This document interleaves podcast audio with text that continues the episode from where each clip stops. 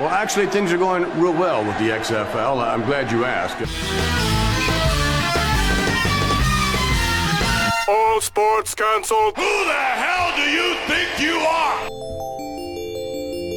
You know, my mantra is get these hands. Right now, I need everybody to wash these hands.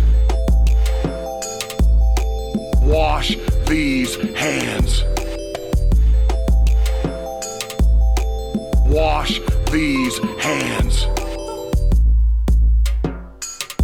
I'm going to WrestleMania. Yeah, well, not anymore, you're not. We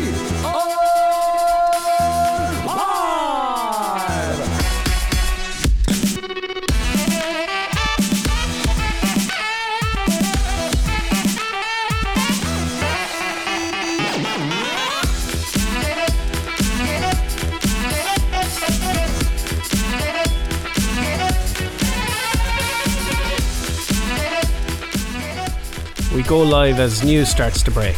Good timing, I suppose. Shit is going down. Yeah, it is. Oh boy. Oh lord. Episode 148 of the Alleged Wrestling Podcast. Someone catch me up with what the hell's after happening in the UK. Uh, are we talking UK wrestling or are we talking the Oh, fucking yeah, thousands the- of people in Bournemouth? They're Uh, at it again, lads. They're at it again. are we talking Oh. about how after 30 years it's finally our fucking year? Uh, which, which, which, first apo- which apocalypse do you want? Oh, I forgot to get a card. God damn it. Oh, hang on, lads. You know what? Oh, you mentioned those Let's bastards. let's make the celebration start again. Day two. Libation, Por favor. Gordo, if you're not double fisting right now, you're doing things wrong. Well, you know what, You should probably drink two cans too. Oh, don't.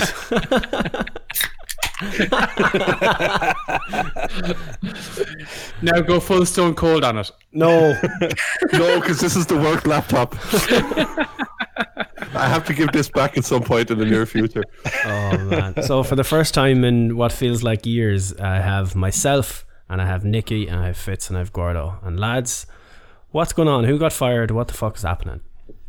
So breaking news is that El Ligero and Travis Banks have been released from the WWE Good. UK. Good. Yeah. then. That's, Yeah. that's pretty much it. Good. You're No not going to find anyone defending these ones. No. No. She. Um, now, is the current lack of anything on Devlin due to them trying to work out stuff on account of him still being a champ? Or is this saying that they still have doubts about the credibility? well, he was the only one they released a statement for at the time. Yeah. So they either have doubts or they're willing to look past what happened or whatever. Um, I, don't think with, with Devlin, it's completely different because, you know, well, thankfully it was only one reporting or one accusation, I suppose, which makes it a lot easier when you compare and contrast with everyone else that had accusations thrown against them. Two, it wasn't of a grooming and kind of sexual nature, which, Christ, it feels weird to have to say this, but, you know, that's the lighter end of it if it's not that. Um, and and then and then secondly, you know, he's he's probably higher up in the company, so he's he has a little bit of sway with regards, you know, legal backing. The fact that the accusation was then taken down off Twitter, uh, he put out his own statement denying it. They're not really going out and release going, going to release someone until you know something has happened. Until pr- they, they've kind of come out and said that themselves that you know when charges happen, someone will be suspended. If if convictions happen, then they'll be released. So they're not they're not going to burn bridges that quickly with someone that they hold that high. No, they do their they do their due diligence and all in how they handle them. Yeah. suppose. Whereas Travis basically came out and admitted it. It is. I didn't do a tweet. He basically admitted that he did do it. yeah. Uh, when Ligero's like, there was just too much stuff against Ligero. Like it's, Yeah. it was pretty clear. yeah, And Rory same with mentioned Jack Jack, Gallagher. Jack, Jack Gallagher. Yeah, there was one incident and he was gone immediately. Yeah, he owned up to it apparently. He admitted, Yeah. yeah. Yeah. Hmm. I know. Apparently, Riddle had, had. Um, did we talk about it last week? Where since the Riddle stuff came out, they had their lawyer print off on a CD label. For fuck's sake, um, the statement. He needs a new lawyer. Matt Riddle is too laid back. He should not be laid back about this. Eventually, he reposted it with some form of printer paper. Uh, they didn't save it as a They PDF. still, they they still took a picture. and ink all over the place, but still less. It was Save it as a uh, yeah, PDF, relatable. lads. What lawyer or law, law firm can't save a file as a PDF and upload it to as a fucking as a, to Twitter? best- Like, The Lionel best damn law firm in town. oh man. Um, but yeah, apparently that he made the WWE aware of this person a long time ago, as of last year, apparently. That um, look, we'll find out what happens. It'll all come out in the wash. But um, there seems to be a case that maybe all is not what it seems with Matt Riddle for now. But we don't know. An- Jersey Joe with the shout out that uh, there's a good chance that Riddle's lawyer is also his dealer. Yeah, it's a good point. it's a good point. Um, on the show last week, actually, uh, that is the biggest show we've ever done. Of well, like the numbers are crazy compared to our normal episodes. Uh, we didn't want to tweet that out because you know it's not like it was like a pay per view review show. Holy shit, everyone loves our backlash review. you know, it Backlash wasn't. 2018. Yeah. Ironically enough, it's Royal Rumble 2018 was our biggest show before that. Let's go know- Ronda Rousey in the title. Yeah, that's true. Ronda Rousey debuts. Click here. Um, Point at the yeah. sign, point at the fucking sign. exactly. Uh, but Point yeah, no, mania. thanks, to, thanks to everyone Point who listened Tom. and uh, and who shared it around, and especially Mish who kept plugging it all week on Soup and Frank and Gus shows. So, uh, yeah. Yeah, we didn't want to go talking about it because we weren't sure it was the. It's not the most easy thing to go. Hey, look, because of all this horrible shit that happened to these people, we did these great number. You know, how do you tweet? You know, how do you talk about that? I thought it was easier to just mention it here.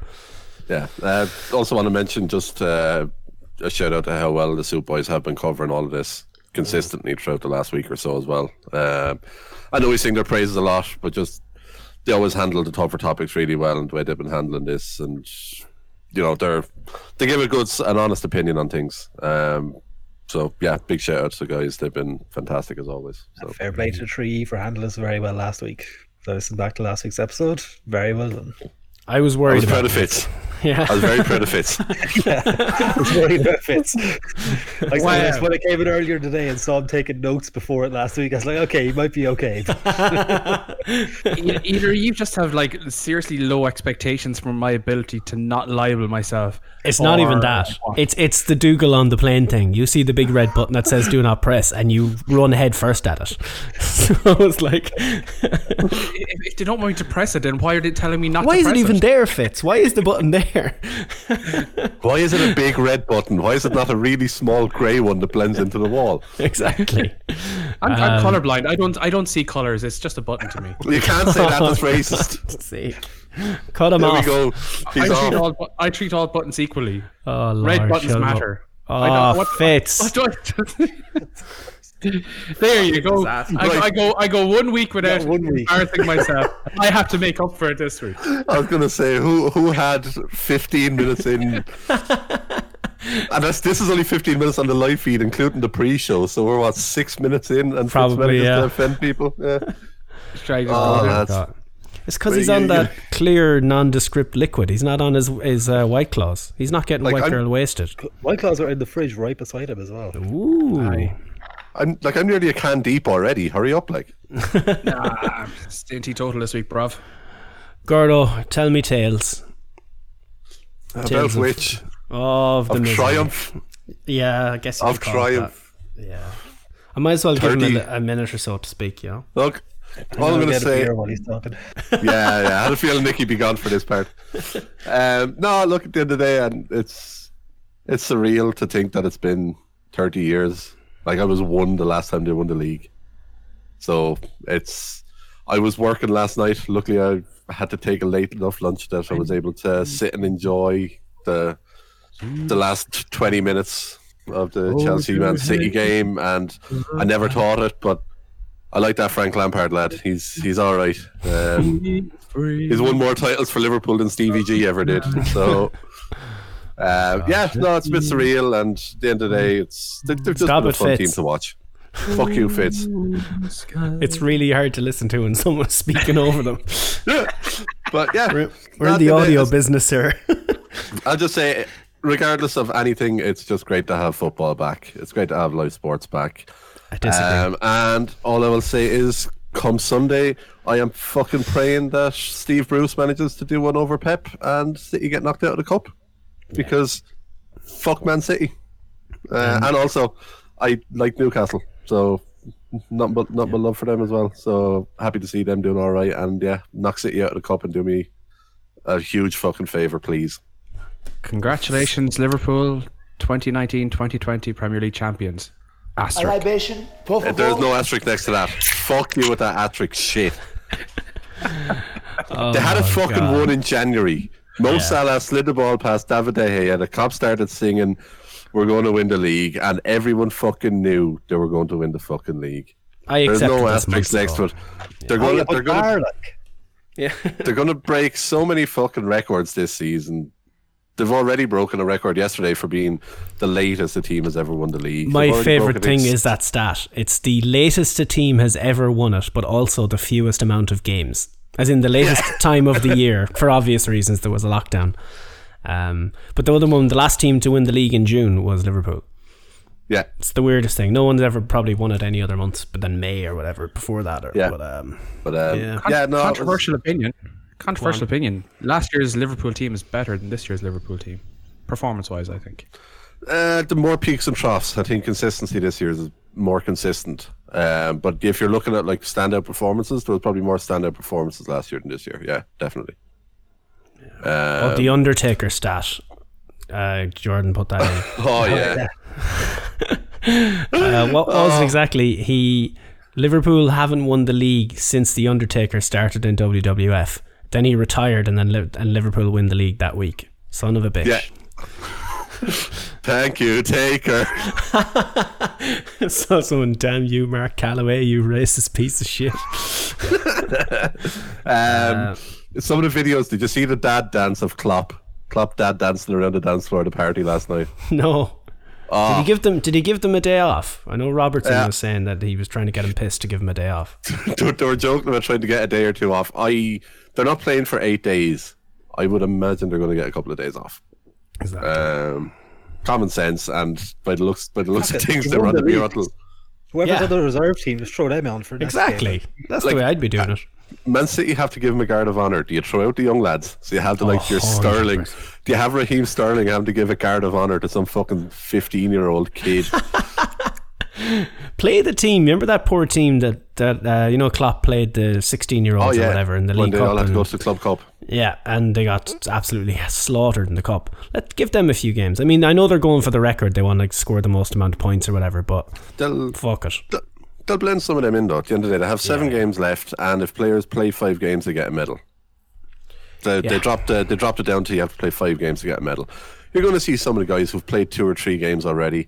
They're going to get thrown in so that them guys can be a part of it. Like it's it is a massive thing that they're all um that that you know it's a big part of it. Like you'll see the likes of Kelleher, uh, the right back there who who came on the other night, Williams. You'll see all those guys because they've been part of the first team for a long time, so they're going to get a couple of minutes here and there to make sure they get their five appearances. So uh, you, you may see a couple more quintuple substitutions happening to make sure that guys get their five games by the end of the season. But First as ever. I said, as well use it like. Yeah, Man United creating history with the first ever quintuple. All sub. ages. He he can't help but break records. yeah, Always at the wheel. Yeah, uh, but yeah, no, it's as I said in, in in a bigger picture. As as delighted as I was last night, I'm just I'm happy to have more and more live sports coming back and. Talks of the NBA season obviously coming back soon, and they're looking at all the other sports that are trying to get their houses in order and be a bit more prepared than professional wrestling has been around the whole COVID situation, which They we're going to get to to. Florida. Florida is perfect for all these sport thing things. Yeah, it's it's going so great so far. Fuck it, basketball Hoop Island. We're having Hoop Island. Hoop Island. what was the story? Basco or NBA were going to play at Disneyland or something ridiculous like that, wasn't it? Yeah, because they have all the, they have all the hotels down there, so they can just put them up at different hotels, and they have all That's the the. soccer league. Hmm.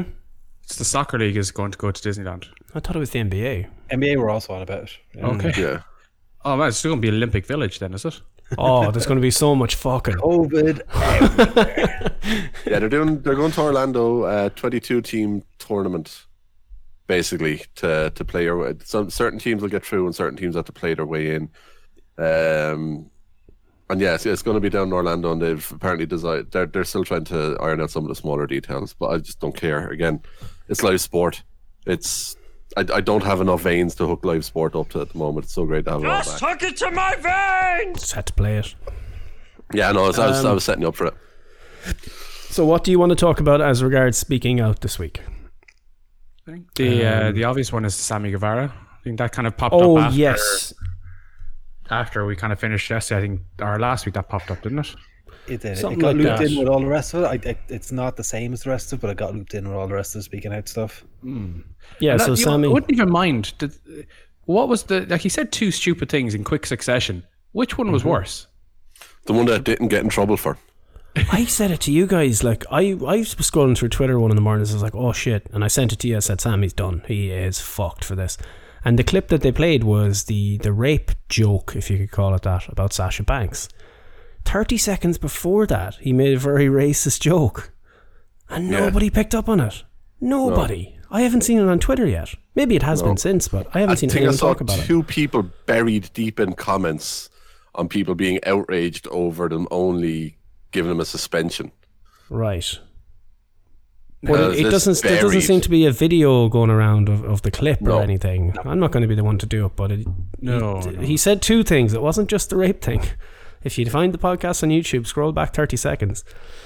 Um, And I- he was a I dumb kid. the- I listened back to the start of that podcast, the entire first twenty minutes of it, because he co- comes in somewhere around eighteen minutes. It is the biggest load of try, and I can, you know, I wanted to understand the context in which he said it because that, like I've always harped on, the fucking like a broken record. Context is everything. You know, terrible thing to say. Can't condone it. But in the context of that show, in what in what it was, and the sensationalism of that show, and the clips that happened in the 18 minutes prior to Sammy coming on, foul language was fucking a, a mild way of covering what they were saying and how they were saying it. It didn't seem So- out of place in there. Exactly. So he comes on, a 22 year old kid, and nobody at this stage trying to be Billy Big Bollocks and, you know, join in with the big boys and have a laugh and, you know, sensationalized humor. That's where it came from.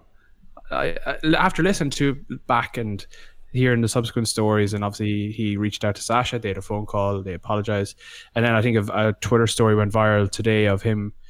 Um, yeah, so effectively, a mother reached out to him and you know said, know, "My daughter's going through some troubles here. Would you mind sending her a message?" And he recorded like a four-minute video of you know how to keep going, all these sorts of things. He didn't have to; he could have just ignored it. And this was before all of this broke out. So this is kind of how you know that there's obviously a good side to him. So to, for him to be kind of messed up in all the David Starr and Joey Ryan's of the world is completely unfair. And, and Yeah. first, what what was done to handle it wise, the way obviously the suspension and the money from that he would have made is going to a, women's charity. I think the handling of it has been very good from from him Yeah. and AEW for this. Uh, you're not looping it in with you know fire him immediately. I think this is the, the best way to handle this. Obviously, from his side, from Sasha's side, from AEW's side, everyone's handled very well. I don't think this is and- going to be the first time on this podcast we're going to be praising the uh, the decision making made by AEW over. WWE. And we should address the uh, the elephant of the room here. I have done nothing but slate the, the wrestling character of Sammy Guevara since we got on here. Just I just I don't like the character. It is what it is. I know I'm one of the last holdouts on earth that haven't converted to Sammyism, but um, like even then I was like, you know, I should be the one that goes ha ha ha, but you know I wasn't. I was like, some kid said something really stupid. He's going to pay a heavy price for it, quite literally, um, possibly even with his career. You don't know. We don't know yet what happens after this. Um, but I- I but he shouldn't be lumped in with. ender. He'll be back. No, this is. Hmm. I don't see this being too much of a. This is a give, take a couple of months, do the, the therapy that he said he's after he's going to, and you're good to come back. I think. Yeah, look, It's I not mean, like the, this, you know, the, the sending Jimmy Havoc to therapy. When he comes out of out, out of his therapy, he's gone. he is And gone. people were upset about that. People are annoyed and saying that they went too light what they done with that. And I'm like, are you fucking kidding me? It's like, okay, I can see to an extent people like, you know, he should be gone. And you know what? Yeah, probably, yeah, he should be gone for what he done. The stories are horrific. But if you read into them stories, you're talking, and this is Havoc with Sammy, well, we're past Sammy at this stage. When it comes to Havoc, you can clearly see there's a man there with a lot of mental issues. There's a guy who clearly has some sort of potential suicidal tendencies in him, whether it gets mentioned once or twice in the stories and whether or not they're serious or not, there is a potential risk there with regards to his mental health situation. they may want to get rid of him, but they're sending him to therapy and they're trying to do something to make sure that he's in an okay state of mind before most likely firing him. But they seem that they, in AEW's minds, they clearly seem to have a duty of care that they want to make sure that this guy's in an okay mental state, regardless of what happens afterwards. I think that needs to be commended more so than whatever whatever they do next. The fact that they're making sure that this person, this individual person, for whatever he has done, they're wanting to make sure that if they are to let him go or whatever they're to do with him, that he isn't going to turn around and go and potentially kill himself. Because if he if they were to release him straight away without sending him to go get help and he goes and kills himself, that's going to hang over their heads. They're not wanting to take that fucking risk. You go back to the days of as it's, it's a horrible story because it's someone who could have been a, a future world champ. You go back to days of Umaga. Part of the story was he got let go because he refused to go to therapy after or refused to go to rehab after having repeated wellness violations. He ends up getting let go, and unfortunately, if you look at it, his history with the likes of drugs and stuff like that are probably what are one of the causing factors of his death. AEW aren't wanting to repeat that. Obviously, not drugs involved, but they're not wanting to repeat that situation with what's happening with them. The Umaga situation, there's nothing WWE could do. They tried, he didn't want the help. This is a situation where if he's willing to accept to go get that help and they're willing to provide it, I commend the fuck out of them for that. Yep, and it's it's another thing. The problem with cancel cul- culture in general.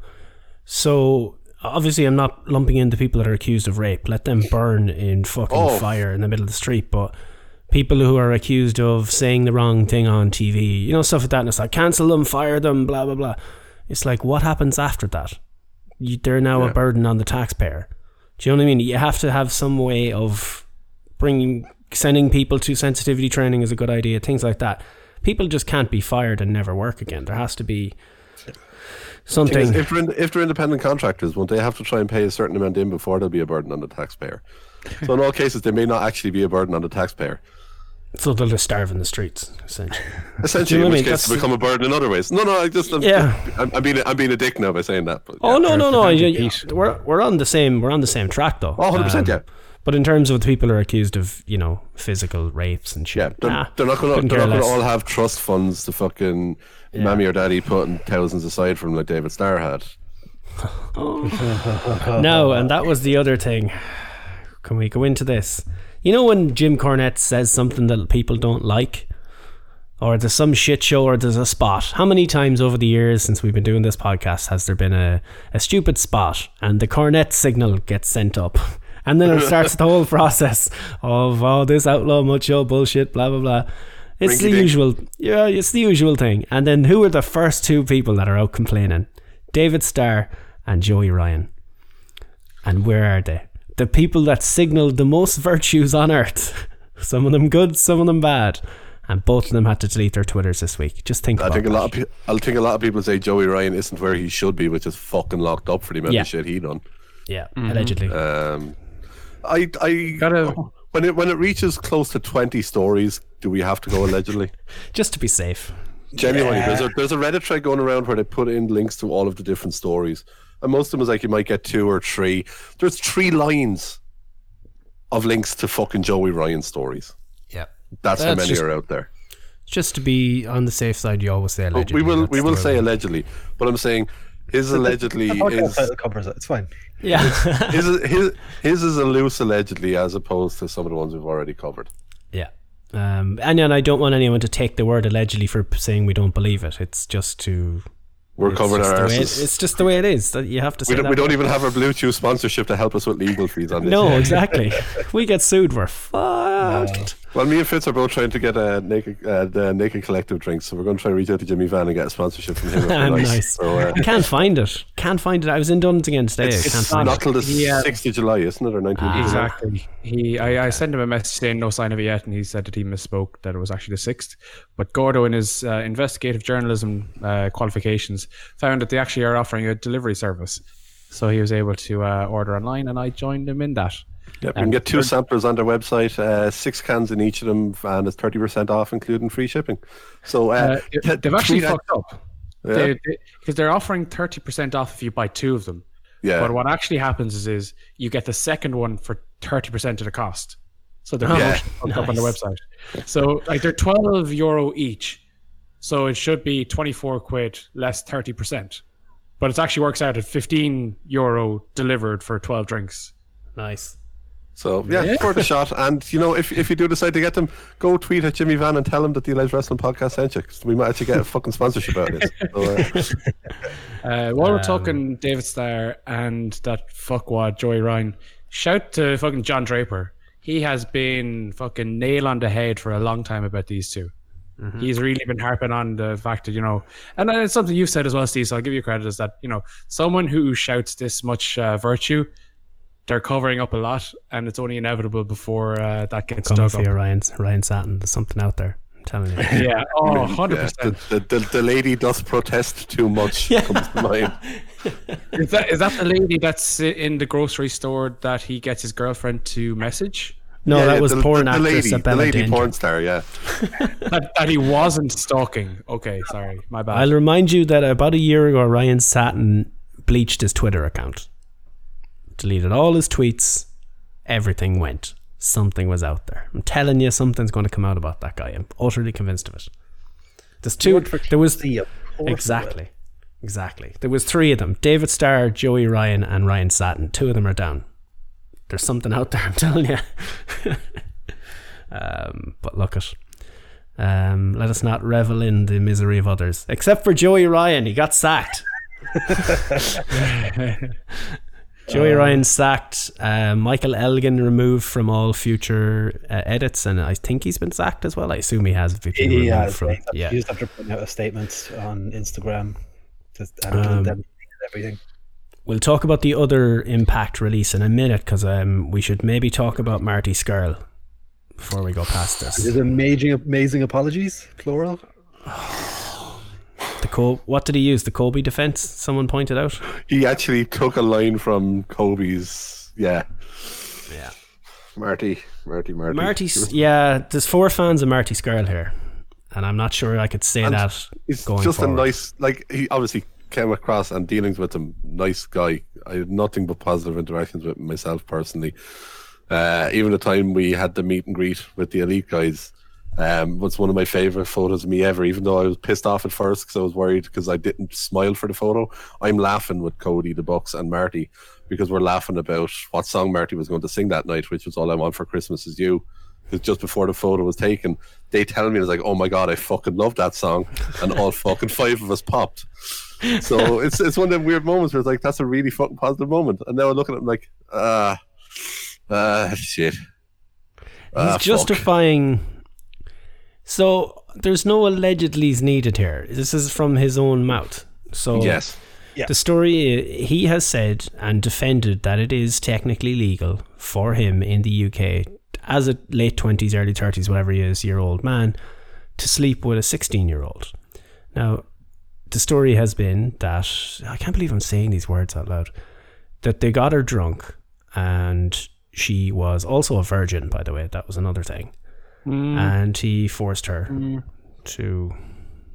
We don't know that. That we're we're we're we're going out what we're told, so I won't speculate. Well, she, she, she no, well, she admitted that herself that uh, she deemed herself to be virgin because she didn't count the rape of the previous guy, which is understandable. So basically, her first two sexual interactions are rape. That's the saddest fucking story I've ever heard in my life. Yeah. Jesus Christ. So Yeah. Marty is defending this nonstop. Now, I suppose the only kind of saving grace here with the Marty one is that you know, it it didn't go all the way, for want of a better term. But that that I don't know if that's a saving grace. That that might have been not. a very poor choice of words, but No, I. know what you're Ah, it's, it's it's a weird one. Like uh, again, I don't I don't think I'd put Marty in the in the category of um. Oh, you have to. Travis have to. Banks, El Ligero. I I don't know if I could. I like I said last week. There's layers to this sort of shit. Like he's no like if you if you're talking, you know, Joey Ryan being the extreme on one side, and um, Sammy Guevara being the extreme on the other side of okay, slight infringement to total douchebag. I'd probably put Marty somewhere in the middle. I, like I was leaning to what way you were as well because there's like he met her in a pub. Fair enough, you think she's eighteen, whatever. But then it came out that he had been like training with her for two years previous. to that. he knew exactly what age she was. Oh, Yeah. shit, I, I didn't know that part. No, he knew what he was doing. Um, because it was impressionable. It's it's the men in power thing again. Yeah. Um, Well, there isn't there, isn't there still talks that there, are, that there is legislation currently pending over in the UK to try and get the likes of the sports coaching and wrestling coaching more in line with you know the teachers and a lot of the the more serious like soccer coaching and stuff like that, which it's needed. Like I, I again, I throw it back uh, like when we were playing sports. I know obviously we've all done bits and pieces of sports down through the years. Likes of texting, and obviously we didn't have a WhatsApp or anything like that. There was no Twitter, but showing our fucking age here. But like at the time, there was no real way for coaches to really get in contact. You know, it was a case of for myself at least. It was well for myself. My, my father was one of the selectors of the team at the time, so most of the time, if there was anything to be said, it was just said to him because it was fucking easier than having to get in touch with both of us. Um, but I'm assuming it's probably the same for yourselves. It was reach out to the parents. It was everything was done for the parents, and it was Yeah. always expected that way. I think I touched it last week. Yeah, and uh, I think I touched on it to an extent last week. You know, from a coaching standpoint, it was you'd have multiple people there, even if people didn't have, like, if for smaller teams, it wasn't always possible to always get people who were always certified and always cleared by the Guardian, but you always had multiple people there. There was always you were never someone left alone coaching someone. It was always multiple people there. It was always that bit of accountability to it. And this is from something that's a fuck for myself at least with the GAA and amateur sport. yeah, This was amateur. The coaches were getting paid nothing. There were just people who were on the fucking senior teams at the time, coaching the underage guys who were getting nothing out of it as well. Everything was done amateur. You're paying your way in. You're paying to fucking join the team. You're paying for your own insurance through the club. You're paying for all of that. But they were able to run it that way. And it's it's something that needs to change. Um, but I think having obviously it's it's the accessibility factor of the last 10, 15 years is something that can't be understated enough, and it's something they really need to change is how coaches are communicating with these students. That's that that's for me is one of the biggest things that needs to change. But no matter what else is brought in, that has to change if they're going to make serious progress with this, at least in the underage cases. Yeah, I'll give credit to Pete Dunne. You know, I was kind of skeptical of him at the very beginning of all this because of the whole, you know, how could someone so involved in the scene not have had some sort of knowledge of what was going on? But you know, I'll I'll completely stand back from that point of view. And you know, you know, people like the the abusers have a way of covering their tracks fairly well, and Yeah. You know, you, you can't throw tar at someone when they're when they're not guilty of anything. But he uh, he, he kind of went on Twitter and you know he was answered a few di- different people back of what people can do, how things can change, and he was the first to be very proactive and kind of saying what Gordo was saying. You know, there has to be accountability. You know, whether you go through a course, whether you go through a licensing, or whether you you have to go you have to go through certain protocols to be allowed to do it. If you have any criminal record for any reason, then you're exempt from being allowed in a position of care or coaching. Simple things that you know. If you were to sit down with a notepad and a, and a biro to work out, okay, what should be the rules for being a coach, fairly basic shit, like Yeah. yeah, Yep. No doubt. Hundred percent. first and foremost, if you're going to be a coach or if you are a coach, the first thing you should be doing right now is if you have anyone under the age of 18, you need to be reaching out to their family and getting them more actively involved. And even whether you're sending them reports, getting them to come in for training days to witness stuff, that's where you need because even if you're the, the, the most innocent person in the world, if you're a coach right now, you are going to have a lot more eyes on you, and rightfully so. You need to be you need to be going out of your way to prove to everyone around you that you're a good guy, that you're not one of these creeps and fucking pedos that have been guilty of this shit in the past. And it's only going to stand to you in the future as well that if you can stand over your methods, stand over your training pro- procedures, and show that you are looking out for their best interests and training them in a safe and caring way, then that's only going to benefit the business long term as well. Yeah, I, th- I think uh, Fight Factory over here in Ireland have put uh, if you made a few changes, and it- some of this was stuff they had all along. I think all training schools kind of need this type of thing, but they've uh, their head trainers are Garda vetted. Garda, the police over here for people that aren't Irish. Uh, they've completed child protection and first aid courses. The other trainers and senior trainee trainees are also Garda vetted and first aid trained.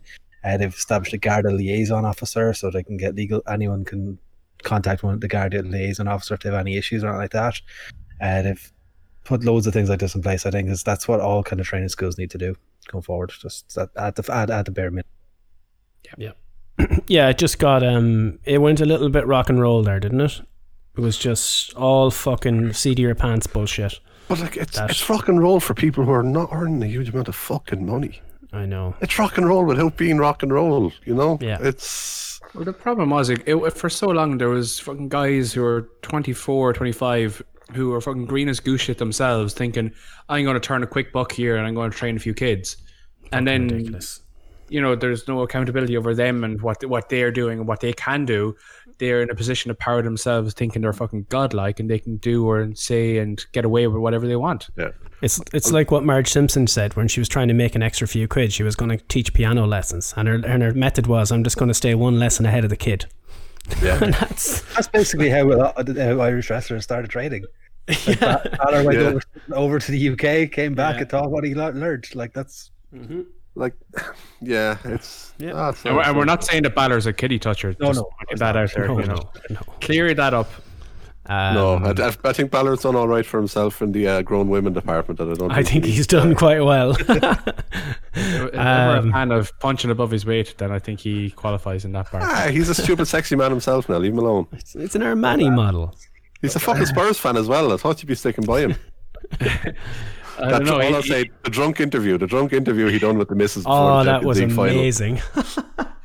whatever that was it Vera Vero what's whatever her Vera, name? Vera Laguera, or whatever it Rodriguez or something like that. yeah. whatever drugs she's feeding Balor you know he's fucking buying that shit up he's mopping that shit up he I've never met a man so obvious like and again we're, we're looking from the outside and we're looking through the window here we're, and seeing him through uh through a lens but You wish. Hey, phrase phrase phrasing Free, phrasing phrasing. but like if there ever was like a personality change of people you know from going from the quiet kind of nice appear, apparent guy when he was with Cathy Kelley to this guy who's just absolutely loving life getting tattoos all over the place being drunk on TV at, before a Champions League final you know it just seems like such a kind of personality change that you're like fucking hell I have never seen a man so happy in his life and he's loving living, living that best life. Nothing but love for a stupid, sexy yeah man. Speaking of uh, living their best lives, awful segue, fucking terrible. Uh, Tessa Blanchard is sacked from Impact. I don't know how that's her living her best life, but I said I'm going to take whatever Fitz says and run with it. That segue was about as shit as what she fucking recorded. I'm going. There's layers to that one. allegedly, so to speak. oh no, no, there's no allegedly needed for that. that, that I'm going to get a crowbar sound effect for my segues. Like- um, Tessa Blanchard has refused multiple requests to send in promo videos. Uh, she's the current champion.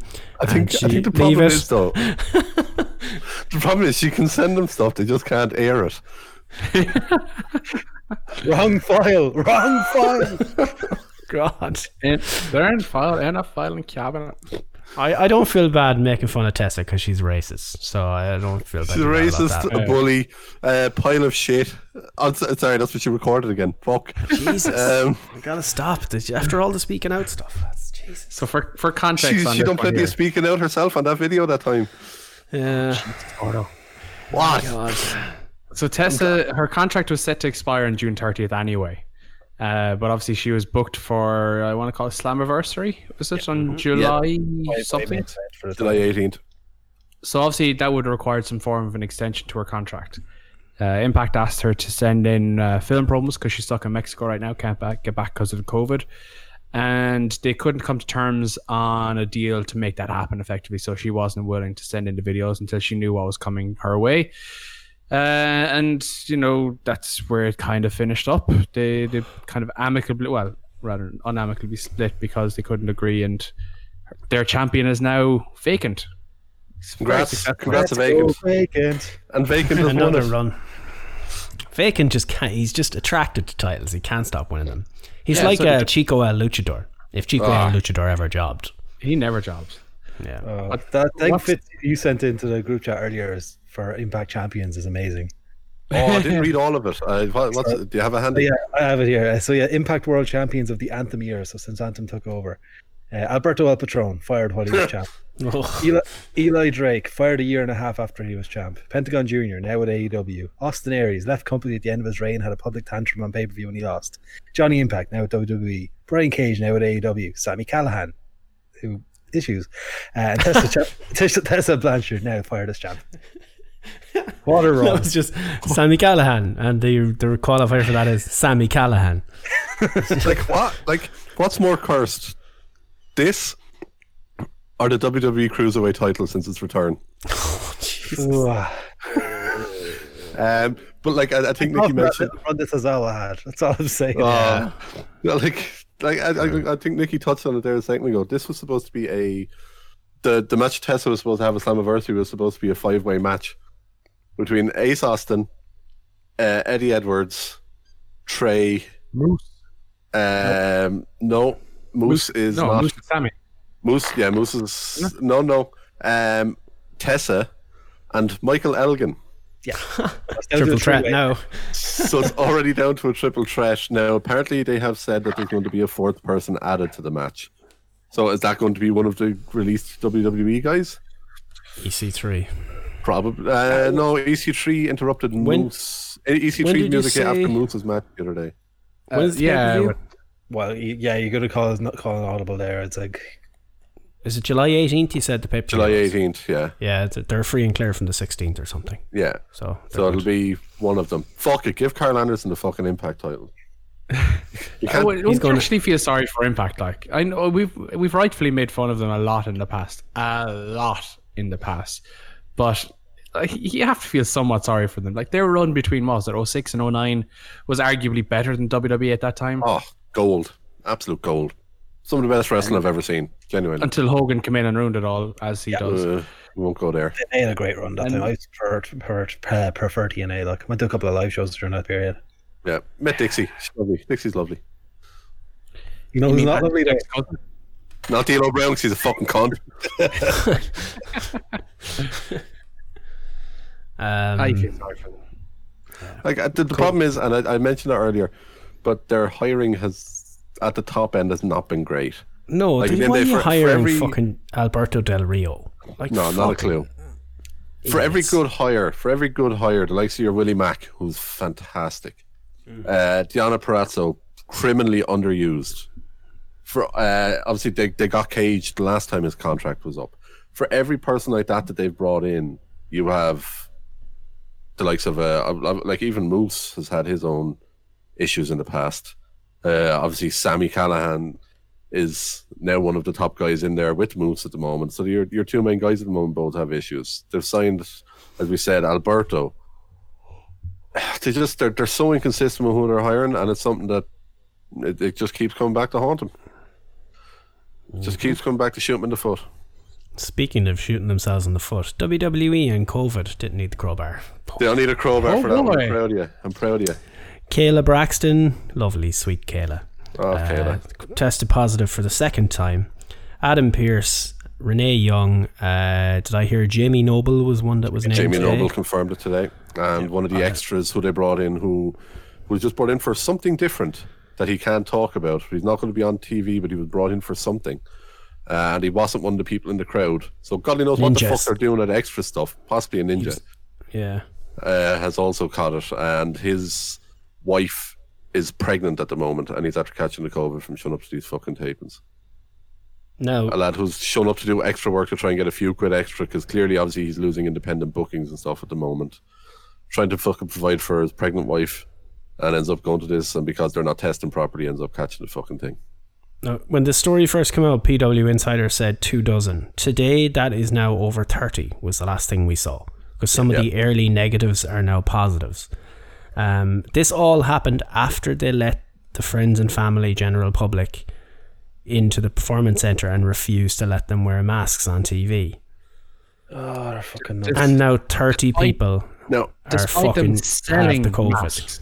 now They sell allegedly, the masks. God damn it. You- you- like they, you make them all wear merch anyway. Make them wear the merch masks. Yeah, Make it- exactly. like, now apparently, what some stories came out afterwards since to say that they had not said people didn't have that people couldn't wear masks. There was enough from people that- smoke that's from there some people me that to were in say- attendance, but there's smoke there. Yeah, it's not a good aesthetic for TV.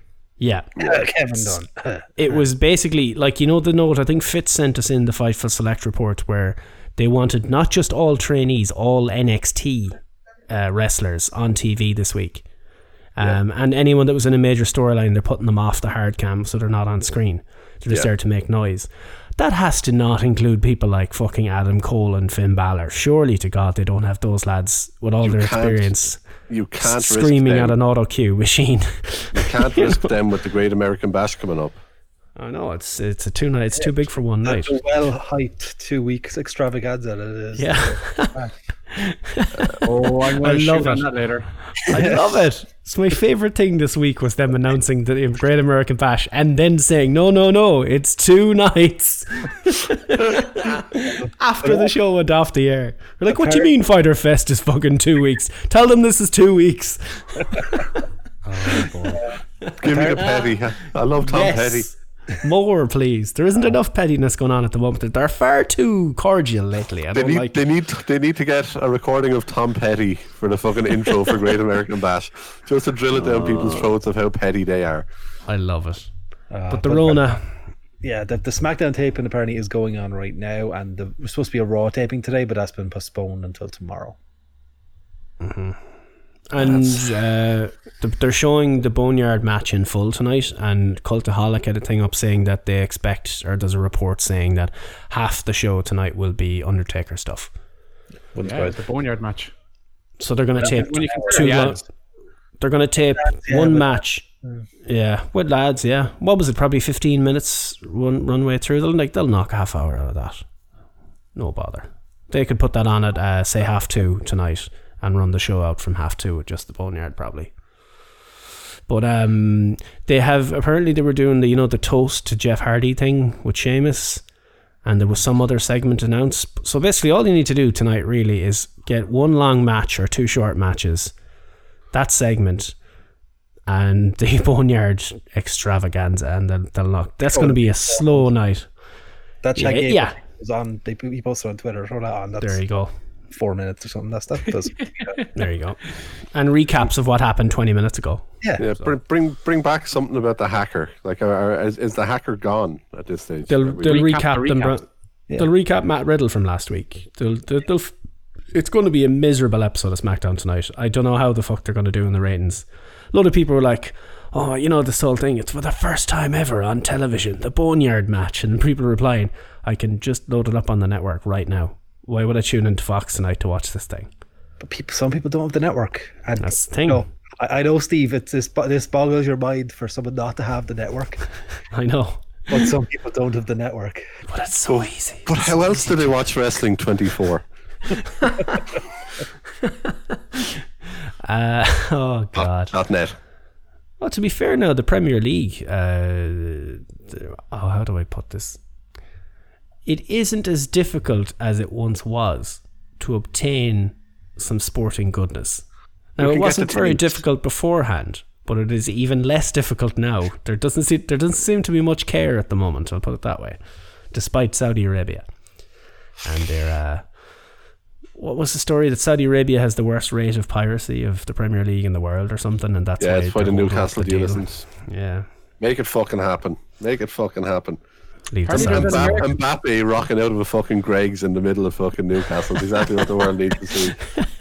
There's a new consortium Neymar in from Sports America coming Direct. them as well now. Is there?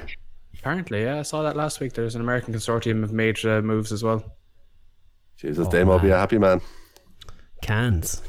Um, I love that meme. Anytime there's any news about the Saudis and the Newcastle deal, the replies underneath it are all just cans. it's brilliant. uh, take your documentary. Freedom isn't free. Cost a buck or five. Oh, Mama. lads. No, I still the best- feel 25. Most of the time. Fucking still love it. raise a little cane. Buck over. Um, the rapid fire is this the best thing you've ever seen on the network? It's Hands down. Right up there. Yeah, I think it's. Yeah. I can't think of better. I'm going Yeah. to go slightly not so quick fire. Yes, 100% best thing that the network has ever done, and I would also put it very close behind the Last Dance. Yeah. Ooh, I would put it above the last dance for me. ooh. See, I know that Steve and Gordo had a bit of investment in basketball, which is probably why Last Dance is a bit higher for mm. you. I, I'd put it above Last Dance as well. Wow. I, lo- I love both of them. I would. I'm going to binge watch both of them many, many times over the next couple of years. Again, I have no doubt. Um, yeah, just it's absolutely incredible. Um, any any Taker fan or even any like anyone who's into wrestling documentaries at all needs to watch it. It's incredible. Get yourself, order yourself a pizza, fucking sit down and just binge watch the shit out of all five episodes of it if you haven't seen They're it so already. good. The one so, thing, so and I, I said it at the, at the very beginning after the first episode, is that I'm so so glad that they gave it as much time as it needed. You know, the, the one criticism that you could always throw at, at, at a lot of documentaries, not even WWE, most documentaries, is that you know it's squashed into one or two episodes where you could really break it. Like look at the Owen Hart um, Dark Side of the Ring, like that really could have benefited from being a two-parter, for example. Oh, have to be. It, that should have been two I, parts. I, cou- I couldn't have dealt I couldn't have dealt with the anger that I had of that over two episodes. I was too angry watching one episode. That I don't know if I could have dragged that out over a second episode. I was so fucking outraged. A libation, por favor. I, I completely agree with you. Don't get me wrong, but I'm just saying that's the level of anger. I'm like I, I can't imagine maintaining that level of anger across two episodes. It's But it's, as you said that, I actually had it in my notes um, just about the length of the show. It's only five episodes, tightly packed, and I thought it was perfect. And I put in the thing, I find many Netflix series to be too long. There's lots of long episodes where there's filler. And, not, and it's harsh to call some of them filler. for a documentary. I think for a lot of things, five is it, that's a good number. Like it, It's a good number. Yeah. Um, and what to kind of elaborate more so on why I like the five is that you know each episode had a theme. You know, it was you know whether it was redemption or whatever it was. You know, or Goldberg would- dropping him on his head. but there was a mood, there was a point, there was a focus, there was a deliberate story told in each episode that t- was tied together through the uh, kind of concurrent narrative through it. And Scotty wasn't paid enough. I agree. we'll all agree on that one. Poor It became personal with me. But uh, the, the, the, the kind of the overriding thing that I took away from it was, you know, Triple H, you know, he had a constant kind of narrative throughout the entire show that Taker was chasing the dragon, you know, and, you know, is this the dragon that's going and he fucking beat that metaphor into the ground. Every time we get back to him, dragon, dragon, dragon, dragon, dragon. It was probably really run wrong. personal to him. I was like, But I like, was just he- like, is, he, is this a recap of what he said a few minutes ago type thing? Just like Twenty minutes earlier. if you kind of go, Uh. kind of, if, if, if you, I, I took a step back and kind of, it dawned on me maybe Tuesday this week when I was kind of thinking about it back and listening to Troubadour for the 76th time this week. It- I still feel 25. like Nick has probably heard it playing from from Oh, my yeah. kitchen office all week. Like, so like I, I I apologize to nobody, and you know you're welcome for that zero point four cents, um, whatever his name is, Travis Scott or whatever it is. The Not Travis Scott. Anyway. I was gonna say that's definitely not Travis Scott. I don't know what his name is. I can't too. actually remember. Um, I'm going to say his name is Bill. Bill. I don't know. Lever? America. uh, Uh, George Strait wasn't it? yes, that's Ah, it. That's no crack. I'll come up with a surname for him. Carry on. But the the dragon that Taker was chasing, you know, that, that one final match Ricky, in the Ricky old, Steamboat. Whoa, whoa, whoa, whoa, whoa. There was a dragon. What's this about a dragon? Yeah, there's a I'm gonna dragon that fell 25. Explain this metaphor to me. Because I don't think Triple H was clear on what he was trying to. Sorry. so you, you puffed the dragon. No, I get it. Uh, See, the dragon is a really, really old wooden ship. no, we, we killed it. died We that, killed we that. It's died done that. now. We died it. I'm sorry. I'm, died I'm, with I'm, death. I'm, I'm, I'm still, I'm still high on emotion, right? You know, We died it to death after we killed it to death. With I, fire. I, I said Travis Scott was a, was Blink One Two. That's Travis Parker, uh, Barker. Travis Scott is some American rapper dude. yeah. Yeah, he did a concert in. He did a concert in Fortnite, and it was a big deal. Yeah, God. Lisa informed me that he's Kylie Jenner's baby daddy. I Ah, don't What's a think Kylie Jenner? old old wooden shit. I knew the name. But uh, yeah, the, the Taker thing, you know, he was chasing that one last match, and it was it was cool that he had like you know the likes of Edge obviously recorded before he came back, talking about you know has he gone too far, you know, and the, one thing that I think Jordan said in the chat that kind of he saw in the the prequel to the the docu series that kind of put him off a bit was that Taker was saying he didn't want to become a parody of himself, which you know it was heavily heavily implied that he had He throughout has. the documentary. Yeah. And I th- and I don't think anyone would argue. I don't even Taker himself argued that fact. He knew that he was past it. He knew he'd become uh, that parody of himself, but he still wanted to go out with a swan song. He's he's like the watching the season finale, and it's not really a spoiler because it's all over the internet. That you know, he says he doesn't really know if he's won more match and that he's happy with how he's left it. Now you, you look into his eyes; he no, he's not happy with how he left it. He feels mentally he could I- go again. I want to talk about this. So the first paragraph I put in the notes, he says he's content with never being in the ring again, unless WWE need him for something. The old break glass in case of under in case of disaster, you get the Undertaker. Yeah. He mentioned he never wants to desire to wrestle again. Says there's nobody there that he was interested in working with right now. Cheers, Taker. Do you know that kind of? I'd be looking at that as a wrestler be like, "You fucking asshole! You just buried the whole locker room." Um, and then he said he never said he was retired. Those words never left his lips. And he signed a 15 year deal with WWE last year, which he confirmed himself with Sports Illustrated. Sports That's- Illustrated. this That's week. to make sure Conrad doesn't Conrad him again. exactly. but he's, but I mean, he's sitting at home for the next 14 years of this contract Getting until paid. he's 70. I would Getting imagine that contract is very much a just a likeness and merch style shit. Yeah. Still I in know business. come down The to the PC. Yeah. Yeah. Um, Yeah. One thing, I was, one thing I want to throw out there is a possibility. When he goes into the Hall of Fame, do you put anyone else in that night? Solo Hall of Fame, a la Andre. He's he's the only person. Like, fair enough, you had your Flairs, your Hogans, whatever. If you look at someone who's transcended everything, who's just And he's, for lar- the- he's larger than WWE life. Well, he's intrinsically linked to just. WWE. Yeah. He's a lifer. I think if- he's known for not showing up to the Hall of Fame himself. He's Except for that time he came out in character. yeah. like realistically, I'm like, if there's one time where they're ever going to do an Andre style Hall of Fame again, it's for Taker. People say the Million Dollar Man had the best gimmick ever because he had to be given all these fancy things to keep up appearances, to keep up kayfabe. Undertaker had the best gimmick ever. He never had to go to these events. Sit there. That's why, But that's I why have a theory, As Rory but you touched on it, mentioned that's why he's shit in interviews. Yeah. Well, as you mentioned there about the Hall of Fame thing, there hasn't been a Hall of Fame this year yet, but Survivor Series 1990 is when he made his debut, November 22nd. What date is Survivor Series this year? November 22nd. Survivor Series this year is 30 years to the day since his debut. Could you put him in so a we're Hall of Fame that night? We're, we're, we're going we're going to roll out the boneyard match for the main event of Survivor Series. Could you do? I was thinking he'll do something. He'll chokeslam somebody or something, but could Bring you put him in the Hall of Fame? Jr..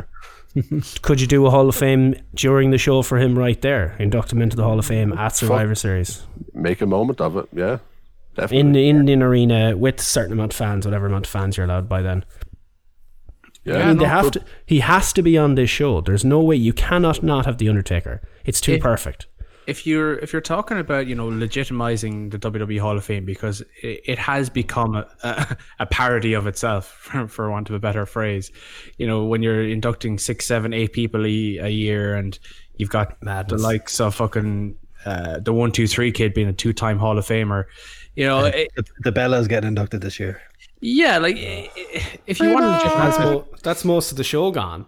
Most Yeah. shit like you, you have to kind of well one you actually have to have a physical hall of fame until you have Yeah. that it's never going to be a proper hall of fame um two you're never going to have a one heart. Martha Hart. God.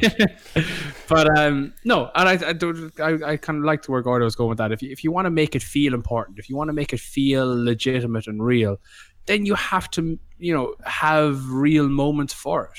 And inducting the bellas and inducting the one two three kid a second time is depreciating the value of the hall of fame institutionally. A one nighter literally a, tr- a proper tribute to taker one night hall of famer. You could have him out there and he could go longer than fucking Sideshow Bob or whatever his name was a few years ago. Uh, Hillbilly Jim. T. Oh, Hillbilly Hill- Jim. I thought you were going Hillbilly Mr. T talking about his mother. You leave Mr. T's mother alone. She know Mama Storm. Mama. She know Mama Storm.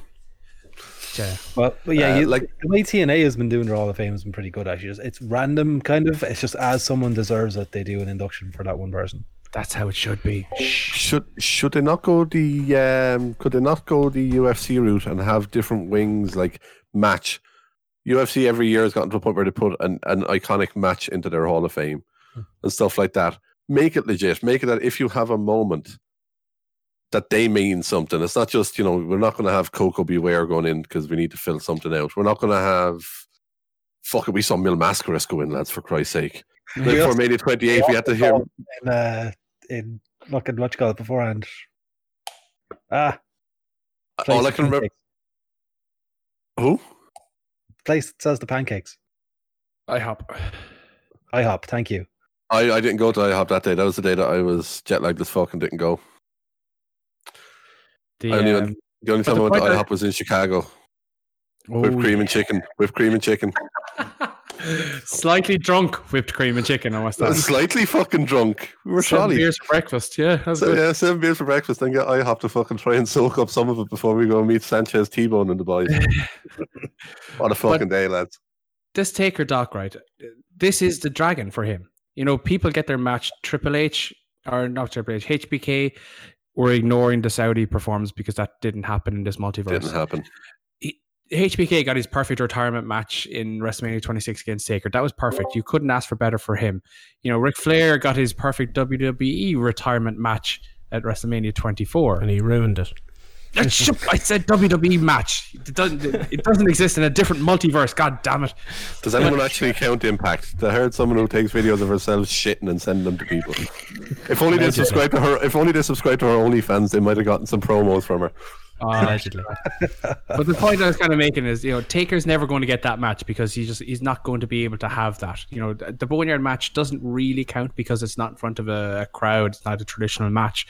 It, it, it's it's an it has elements of being you know a match, but it's ultimately it it's like Liverpool winning the league this year. It's got a big dirty ass. Don't you fucking start that shit again. So Triple me- H said it himself. He called it a fight scene. Yeah, And that's the best way to put it. This this this documentary was the Undertaker's dragon. You know, this documentary was him saying goodbye on his terms. Yeah. and it, it, it didn't it didn't start out that way when he started recording. And to be fair, it was a genius move from him, his point of view, to call up Vince or whoever and say, "Hey, give me a camera crew, follow me around while I'm in Orlando for the week." And see And you what were happens. there. I was there. I was, I was wait. I was hoping to see myself on it, but sadly, it didn't happen. Uh, but But I he saw thought Taker- that the Roman match was it for him. That was the whole point. should have been. should have been. Yeah, it was perfect. That's Uh, the way to go. J Dog with the shout out in the chat. Taker should have left it at the Hell in a Cell match with Trips at Mania. I would have had no complaints because we were there. That Yeah. there's three spots. That losing the streak to, to Lesnar or the match with Roman Reigns. They're the three Yeah. perfect endings. Oh, any Yeah. three would have been perfect. Yeah. Um, I even went back and looked at the photos that we took of. I looked at the photos we took even of that moment of them all walking up the ramp and stuff afterwards. Because, well, listening to Troubadour, of course, um, for only my second or third time, not not quite at Fitz levels yet. But uh, yeah, just got- feel 25. uh, at the time of that, I was around about 25. Um, no, it's 24. um, but yeah, just looking back on it, it's like that moment was surreal. And even seeing them talking about it in the doc about how it was, you know, such a big deal for them and how they all have the the still picture of it taken and hung up and uh, the Taker had it hung up over his office or whatever, with all signed by all of them. The Triple H had it made for them and all that stuff. It's like, okay, that's how big of a moment that was. And not being able to see that exit ramp and taking it may have ate him up a bit until Remember he could there was the whole thing- Roman and stuff. Remember the movie The Wrestler? Oh, and people said, Oh, yeah. excuse me, and people Have it said that that's not really somewhere. totally accurate about how the old guys go out. It's not really like that. Well, there you have it. Mark Calaway and Randy the Ram are one and the same here, except meant- one of them doesn't have to work in, in Target, Yeah. or wherever he should, whatever convenience store he worked in. I It was very similar, very similar mindset. I, I could be wrong. I don't know if we talked about it on the podcast after it or if it was something we just talked about among ourselves. But after the Goldberg match, a lot of we ma- someone one of the four of us made that comment about how this was seeming wrestler esque and that he was going to go out in his shield, that he mm-hmm. was running the risk of was he going to go out in the fucking ring? Because you looked at the Roman match, you looked at the Goldberg match, you looked at how you could see the mind was knowing where things needed to go, but the body just wasn't going there, and the surgeries didn't seem to be fucking helping him with it. So it's we we like it's it's something that yeah, it's definitely it's it's wrestler esque, um, and also what a film. Well, that that film is fucking amazing. I actually downloaded it earlier. Perfectly Yeah. legal. So good. I have, I have, No, I of actually- course, I yes. legit have it on DVD here somewhere. I bought it in CEX for like fifty cent a couple of months ago. Back when I could go into, back when I could go into town. Um, Uh, I, I, I do actually have it on DVD. It's a, it's a fucking quality film. But yeah, uh, I had to duck out there for a minute or so. Did you talk about the brother story? No, we didn't. Before the no, we didn't go that. Oh man, So the night before the Boneyard match, they basically it's exactly what we thought happened because Triple H himself confirmed it. Creative or Vince or whoever announced Boneyard match on Raw that night, and everyone on Twitter going, "What the fuck is a Boneyard match?" Triple H said it himself. He went to Vince and went, "What's a Boneyard match?" He goes, "I don't know, figure it out." So it was exactly as we thought this was. See of your pants. So they found a plot of land about 40 minutes away from the performance centre. Uh, not much to look at, whatever. They worked through the night and, you know, made it badass, or whatever. So the night before, you know, himself, Triple H, and Michael Hayes drive back to the PC or their hotels or whatever. And Taker gets a call from his niece and he finds out that his brother had a heart attack and had passed away. This is the night before they recorded the Boneyard match, so probably two weeks before WrestleMania or whatever. Um, yeah, so he had to then go and ring his own mother and his other brothers or siblings or whatever, and then record a match the next day in a graveyard filled with images of death everywhere. He himself took a spot into the grave, into the the, the, the dug a grave and take Taker lay in a grave after finding out 12 hours beforehand or whatever that his brother had passed away. insane. That is fucked. It's insane. I, what the Um, fuck? it's also the Wrestling is effect. weird, man. Also, the I'm knock-on effect of because of this happening during the COVID, he probably wasn't even able to travel home to his family straight away after it either, because he all had to quarantine for a couple of weeks. So he literally had why, to fucking course, it live with all of it for a couple of weeks. You know, it's in his own thoughts with it after and everything. It's And I guess that's why it wasn't called either a graveyard match or a buried alive match, which is essentially what this was. Jeez, a, a what- cinematic buried alive. It's essentially what it was. He buried AJ at the end and had the gravestone and weird. But I love the uh, the the recap they did of the Boneyard match with For Whom the Bell Tolls. I was going. I was like, yes. The part, the line, "Take a look to the sky before you die" is the last time you will. Just as AJ is getting choke slammed off the fucking roof. Oh, so all and, the and- chef's kisses. And if people want to relive the Boneyard match, they can watch it on SmackDown tonight. So Yeah. Will they pay to use the um, Now That We're. Dead Metallica song No. on Fox? I don't think so. Also, will, will we see a blurred out Gallows and Anderson? That'd be so funny if it was just the ninjas that superimposed the Say the ninjas in. ninja. Penis druids. Fuck it. Nobody else Penis is using them anytime soon. Oh, this can be so funny. And make sure it's like Tozawa and the giant ninja, something that is completely ridiculous. Uh, so poor, good though. The poor good brothers. Uh, yeah, good stuff. Good stuff. Extreme Rules, the horror show. What the fuck? That's the Extreme new Rules is now called Extreme Rules, the horror show. Because they're going to do a match between Bray Wyatt and uh, Braun Strowman. That's going to be a cinematic match, so that's what they're calling it. Oh, boy. So apparently, every every shows they have now needs a second a second tagline, completely separate to the original tagline. I want them to do. I want them to write the horror show on the graphic in the uh, the lettering of Goosebumps. Yeah, there you go. The greatest horror show ever. Would you not do this at Halloween? Like, do Halloween Havoc, like Halloween Havoc. No, if they didn't do Um, Halloween Havoc last year, they're never going to do it. well, God damn it. Halloween's falling on a Saturday this week, so they could do a takeover. Could do takeover. Takeover Halloween, Havoc. That's the night of uh, well, hopefully the night of OTT. Uh, its triumphant Yeah. return. Do a tournament. Yeah, King of the Stadium tournament. King of Stadium, like the Hardy Bucks thing, King of the Town. Fight a lad in the back of a trailer for twenty euro. Great value. Um, Wednesday night banter. What? What's going on? What? Ha- what? Tell me tales. What did you like? What you think was shit? Dexter. I'll tell you what I thought was shite. star. Thank you for the segue, Steve. Uh, that fucking press conference was so weird. I don't think it was shit. It was just so weird. Um, I don't know. Something about it, it felt off or something. I appreciate that it was not a contract signing. Anytime it's not a contract signing because they've been done to death, I appreciate. Appreciate Lit- the effort. I don't know. It just didn't come off right or something. I'm not sure it, about it. It felt to me like they were trying to take off the was the first the McGregor Diaz the first McGregor Diaz press conference. So Yeah. it's shown up late. There's liquids being thrown. And Yeah. like I, think I referred to it on Twitter as Conor McHager or uh, the Conor McHager pod, uh, press conference. It's like Hmm. It's like it went far too long. I had no interest. Yeah, wasn't for me. Oh, by the way, while you're seeing the notes there, I, the site that I normally use that gives me quick results wasn't. It didn't have results up today, so I just figured we'd we'd wing it. Wing so it. Sorry about the lack of notes there. Uh, but it's, uh, Wardlow Luchasaurus, quite a good match. Lumberjack match with actual lumberjacks. Yeah, but at what stage do you, if you're one of the lads in the crowd, do you just fucking walk away and not catch people jumping off the stage? Yeah, and run off the it's true. Yeah, Ah, the shooting star you press apply- was a bit much. You can't apply normal logic to wrestling things here. Come on, you, you'd question everything at that stage. Well, how did Uh, the man dressed in black make the lightning shoe out of his fingers to hit the ring?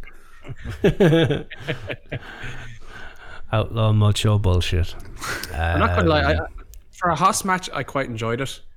Uh, it Yeah. it's it's always kind of cool to see Wardlow throwing big people around.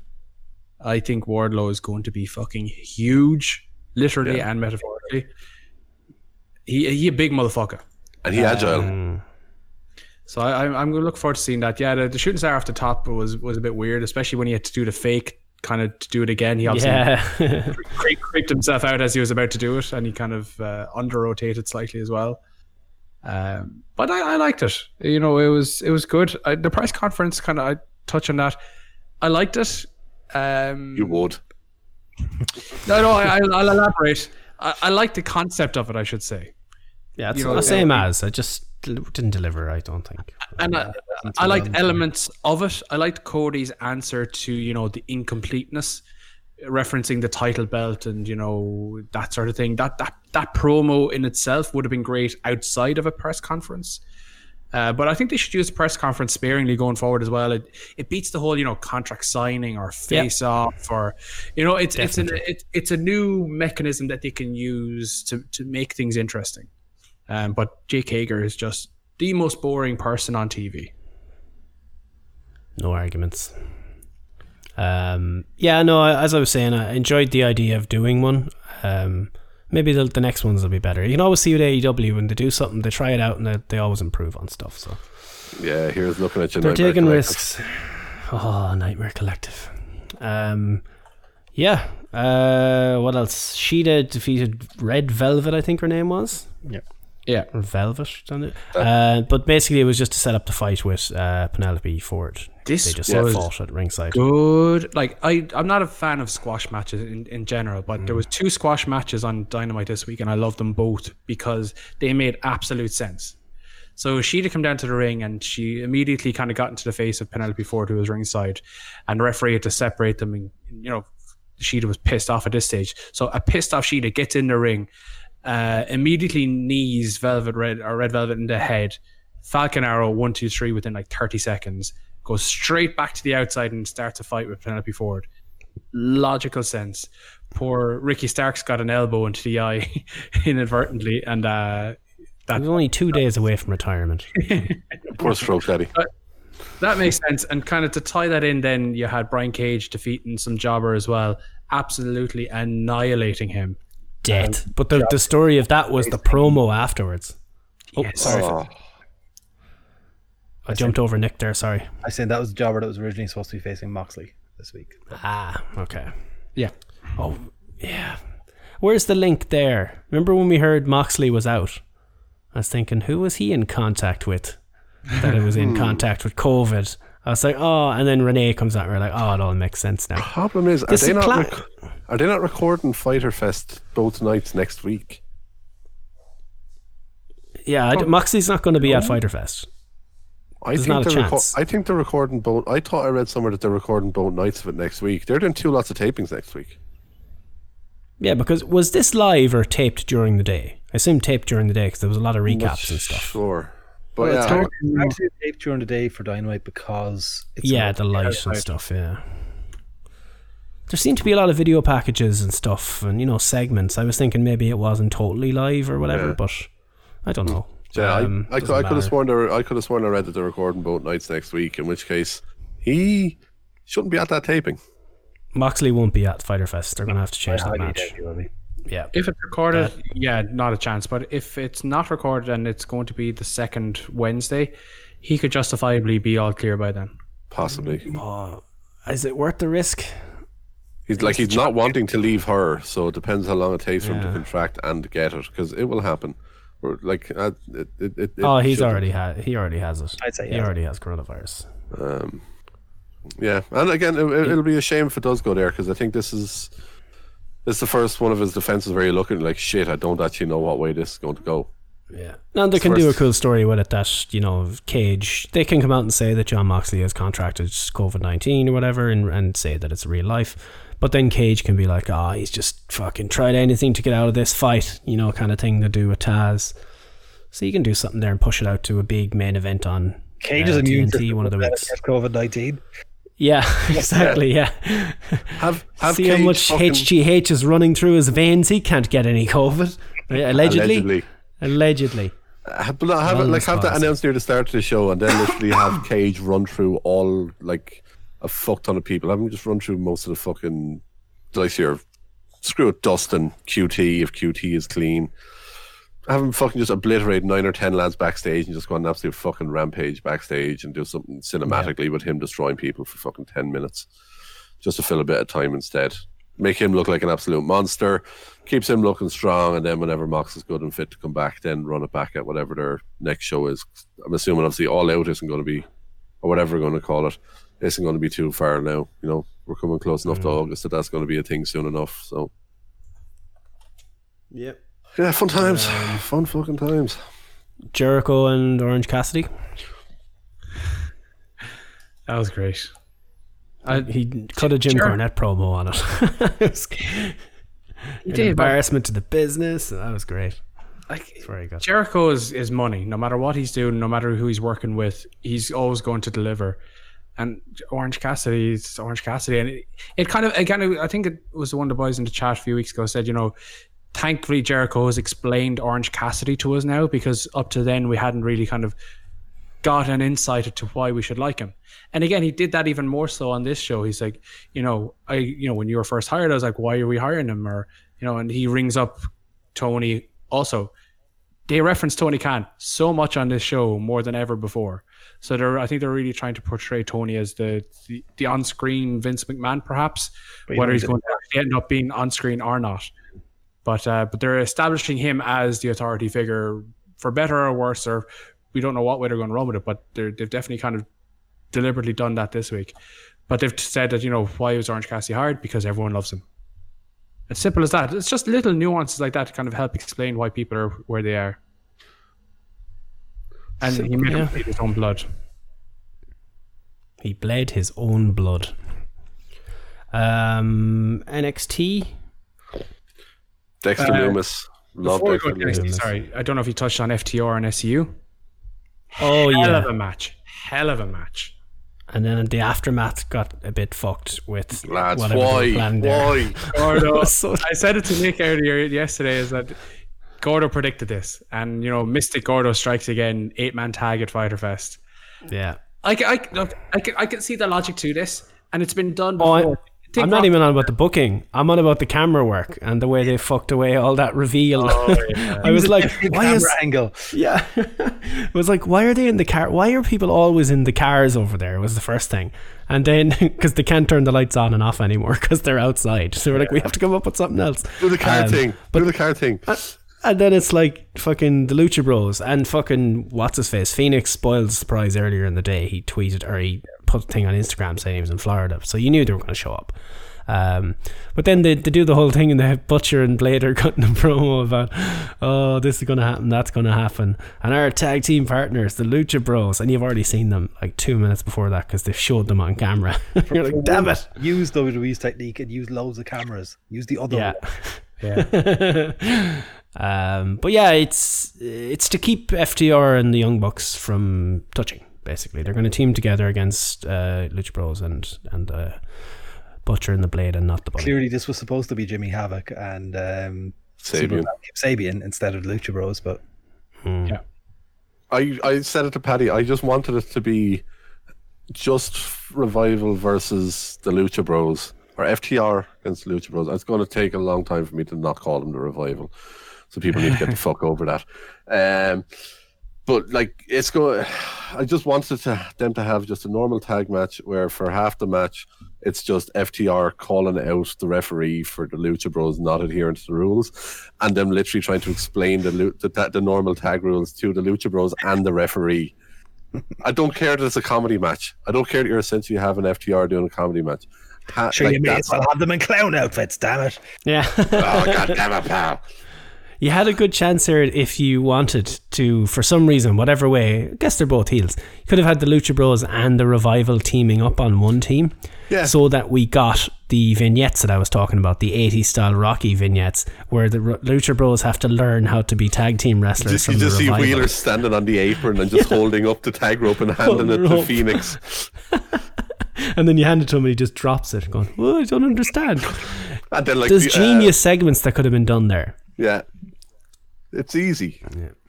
And he was like, why are they helping them? Well, they need, you know, wins and losses matter. They want to make sure that they go up in the rankings. And, you know, there's easy ways to explain it, why the revival would have to be so specific on why they have to teach them. Could have been cool. Um, but yeah, FCU, our FCU? FTR and SCU uh, had themselves a good old wrestling match there. They did, and uh, like, I, I know I said touchdown there, but it's the Rock Cena WrestleMania 28 build up where they had to team together to face off against uh, Miz and Truth. Truth back at Survivor Series 2011. It's the same kind of feel, you know, keep them apart, but they're you know they respect each other enough to kind of team up. But the problem is that they this is obviously the, one of the biggest matches that they'll ever have in their young history.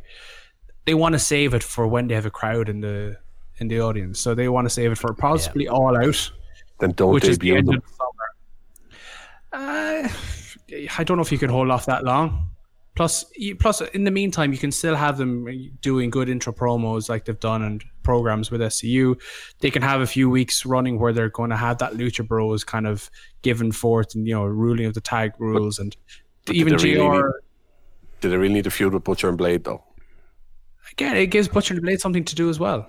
They can't hit the shatter machine on the fat lad. Well, I'll tell you what, they See, hit the it fucking great this week on uh, Christopher Daniels. CD, yeah. Flush. That was Antok's beautiful. saying, Antok's saying they're uh, all out is September 5th. I don't see that so happening. if they well, it depends where it is. You know, America is pretty much fully open again now.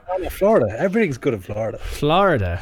Just see Hello, Florida say Florida. nine Cases that they've ever nine thousand. Yeah, nine thousand new cases. I'd say it's meant to be in Chicago, but I don't know how open Chicago will be at that stage. Texas are still offering fifty percent of people in arena, fifty percent of capacity in arenas. You have to think that that's starting to look appealing to people if they're going to see ratings drop, especially this week, which we'll touch on. But ratings took a bit of a weird turn this week. Very weird. Um, Yeah. But We'll like if, if that starts to become more of an issue, you're potentially going to start seeing where people are going to be maybe slightly less carefree with this. You're going to start seeing the the patients that getting tested a bit. I think. Two other things I liked in AW this week, non-ring related, were the the Britt Baker continuation of her storyline is fantastic. She had the screens up on her golf cart now, and Big Swole is getting in there throwing trash on her. I don't know how they're going to continue that out for a few months. Whether they're going to get Reba or Rebel or whatever they're calling her on screen in to fight proxy for Britt Baker or something, but I, I'm loving that. And the promo between Kenny Omega and Hangman and the best friends, you know, the compare and contrast of two oddballs coming together to form a team kind of a thing. And it's it's it's good shit. You know, the AEW was very, very strong this week. The only kind of thing I didn't really like was the Matt Hardy match. I thought he was quite slow in the ring and he didn't work well with Santana. Whether it's Santana's not great as a singles star, I don't really know, but it's, that that fell flat for me. Yep. Got to move on. Um, main event of NXT then. We all thought it would be Balor, but it, we were wrong. Keith Lee wins the triple threat. He retains his title and he faces uh, Adam Cole on night one or two. We don't know of the Great American Bash. Spectacular. Too big think for one two. Wednesday. I think it's two. Yeah, they confirmed it for night two. It's too big for one Wednesday. That's what it is. Um, essentially, we're getting we're getting Lee versus Kross for the title probably August-ish. That's the way I'm looking at this. Lee, I, I think it's at a point. Lee's been in NXT and he's had enough moments in NXT that I think they're going to crown him by giving him the title to kind of cap things off. Not going to be a very long title reign for him, probably. Um, drops the title to Kross, and then you probably see him come up. Uh, probably sometime around Survivor Series as she gets called up, I reckon. Sorry, called across because you know, Yeah, they're all the same level. yeah, they're all the same now. I, I was a bit underwhelmed by this match. I don't know about you. I thought it might have gone a bit longer or had a bit more meat to the bone. I I thought it was good. I only Like, watched I only. I only watched back the end of it just before we came on here.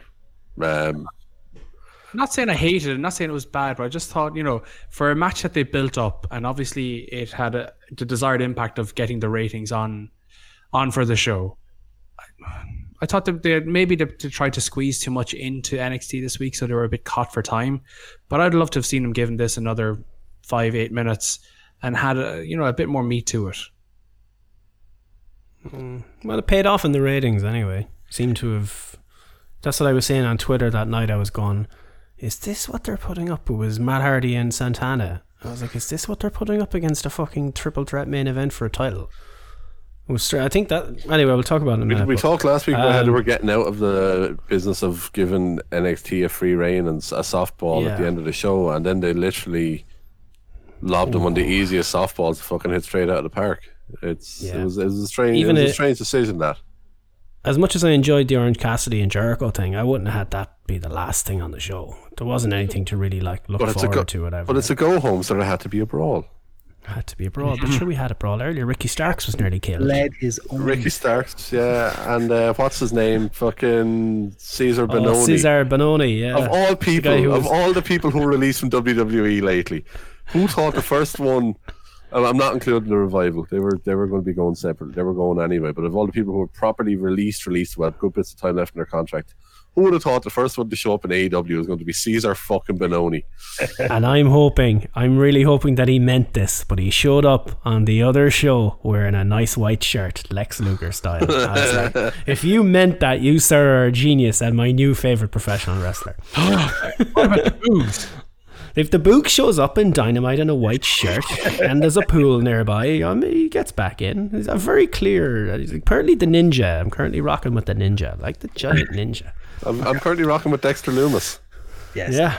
Very much. Breakout great. star, breakout star 2020. No, it will go to killer. It will go to Karrion Kross, no doubt. When they do their their thing at the end of the year, will no doubt go to Kross probably because of the public vote. But Dexter Loomis has been fucking fantastic over the last couple of Yeah. months. He's brilliant. The I love the the Roddy Strong and Kyle O'Reilly therapy session this week. that was golden. Glasses, dramatic reveal.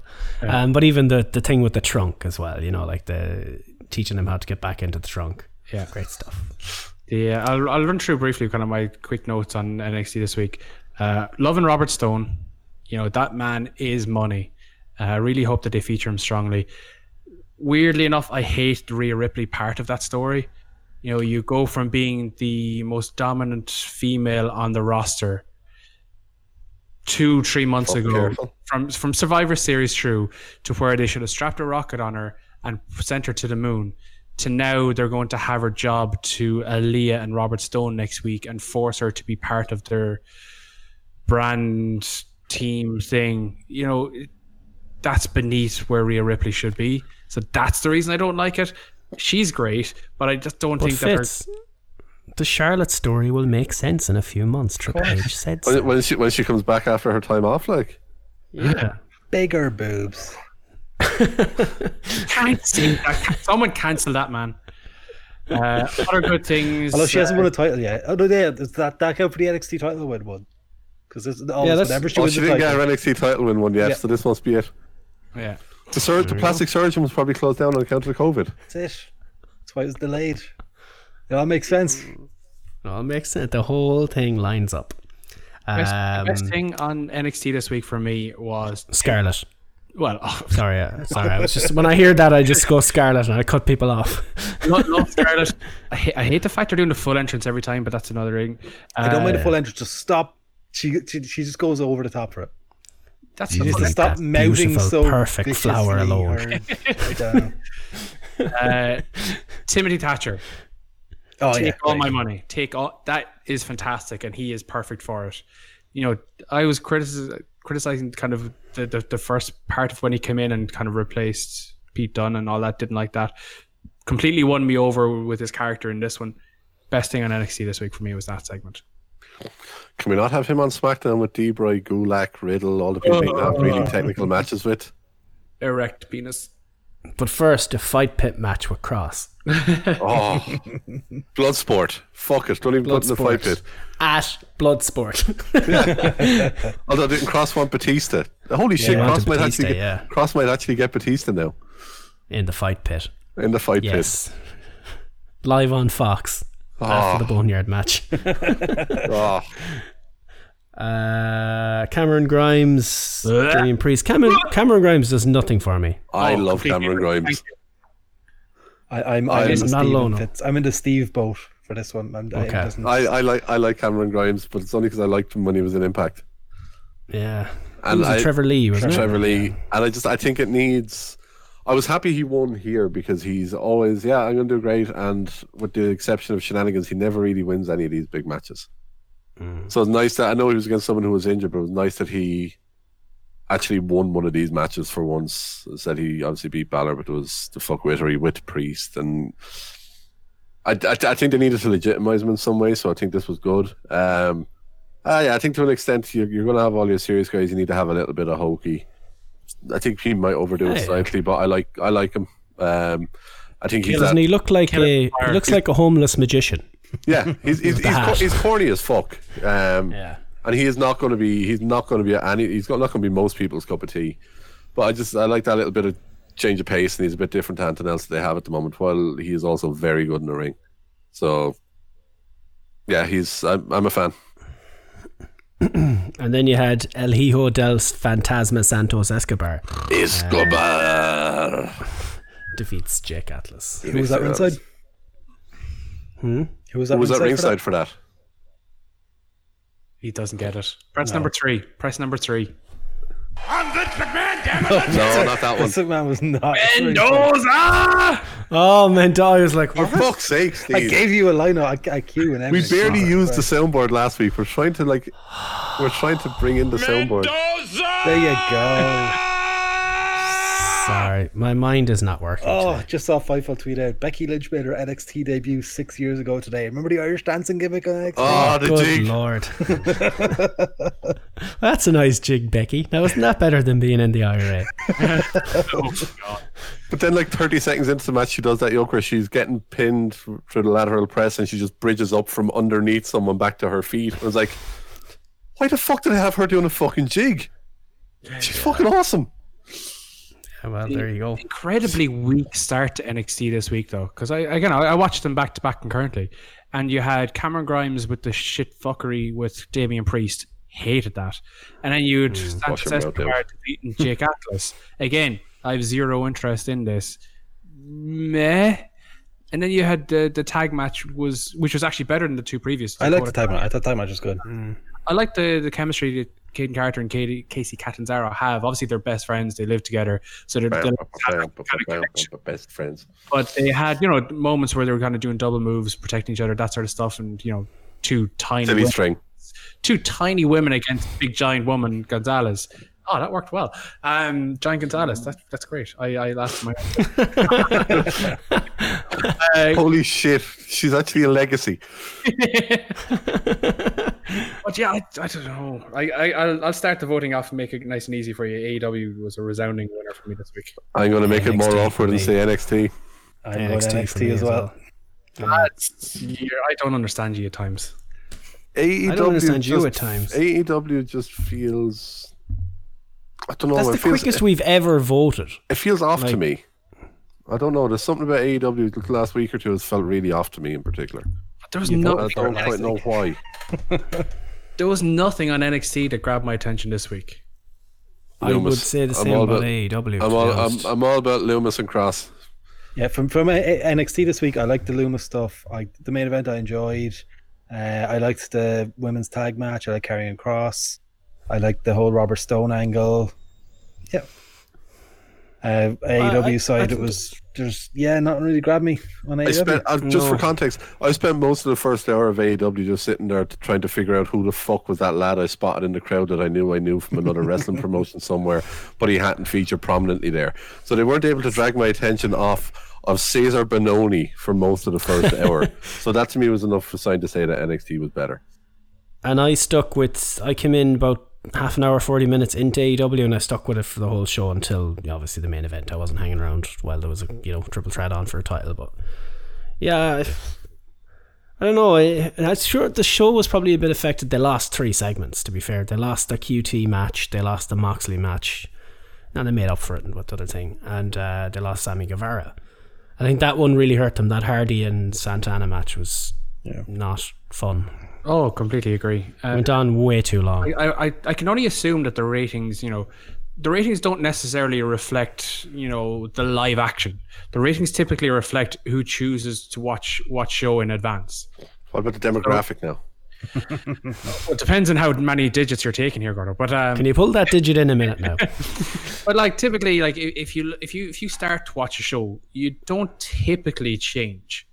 And I, I- obviously people do, and that's their own business. But when AEW lost Moxley, they lost QT, which uh, if you're if you're tuned into AEW to watch QT Marshall, then you've got bigger problems in your life. Well, normally QT, these days QT means Ali, so that's going to get people's attention. Because she's a QT pie. Oh hey, uh, Hey, he's on but- fire. and then you obviously lose Sammy. But on the flip side, NXT are advertising this massive triple threat main event.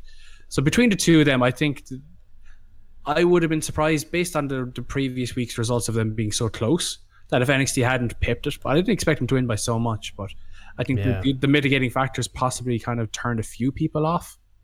Uh, but I, I'm I'm happy for NXT that they got a good result this week for for advertising a big for a big match anyway. But again, it just it's happened a few times for NXT for me this year anyway, where they've advertised a marquee match, but it hasn't lived up to a marquee billing. It's it felt it felt very it felt very slow near the start, and it was something. Pat, I got I fell asleep watching it last night because it was high on emotion, and then when I crashed, I crashed hard.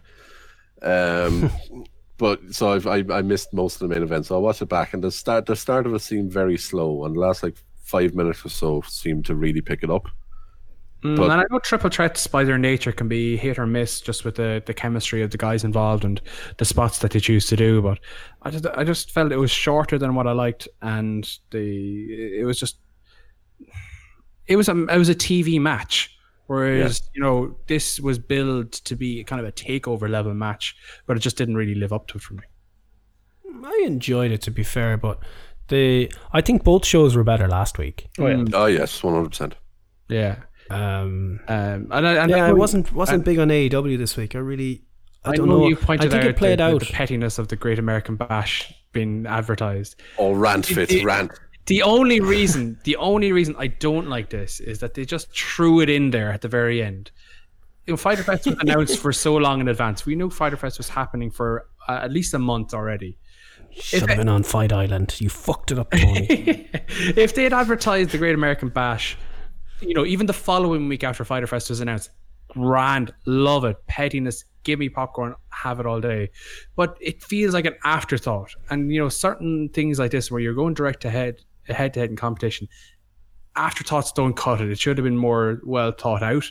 And you're changing things, you know, the, the NXT title match versus the the North American title match was supposed to happen next week. Oh no, we're changing it to the following week. Oh yeah, we're doing it on Great American Bash.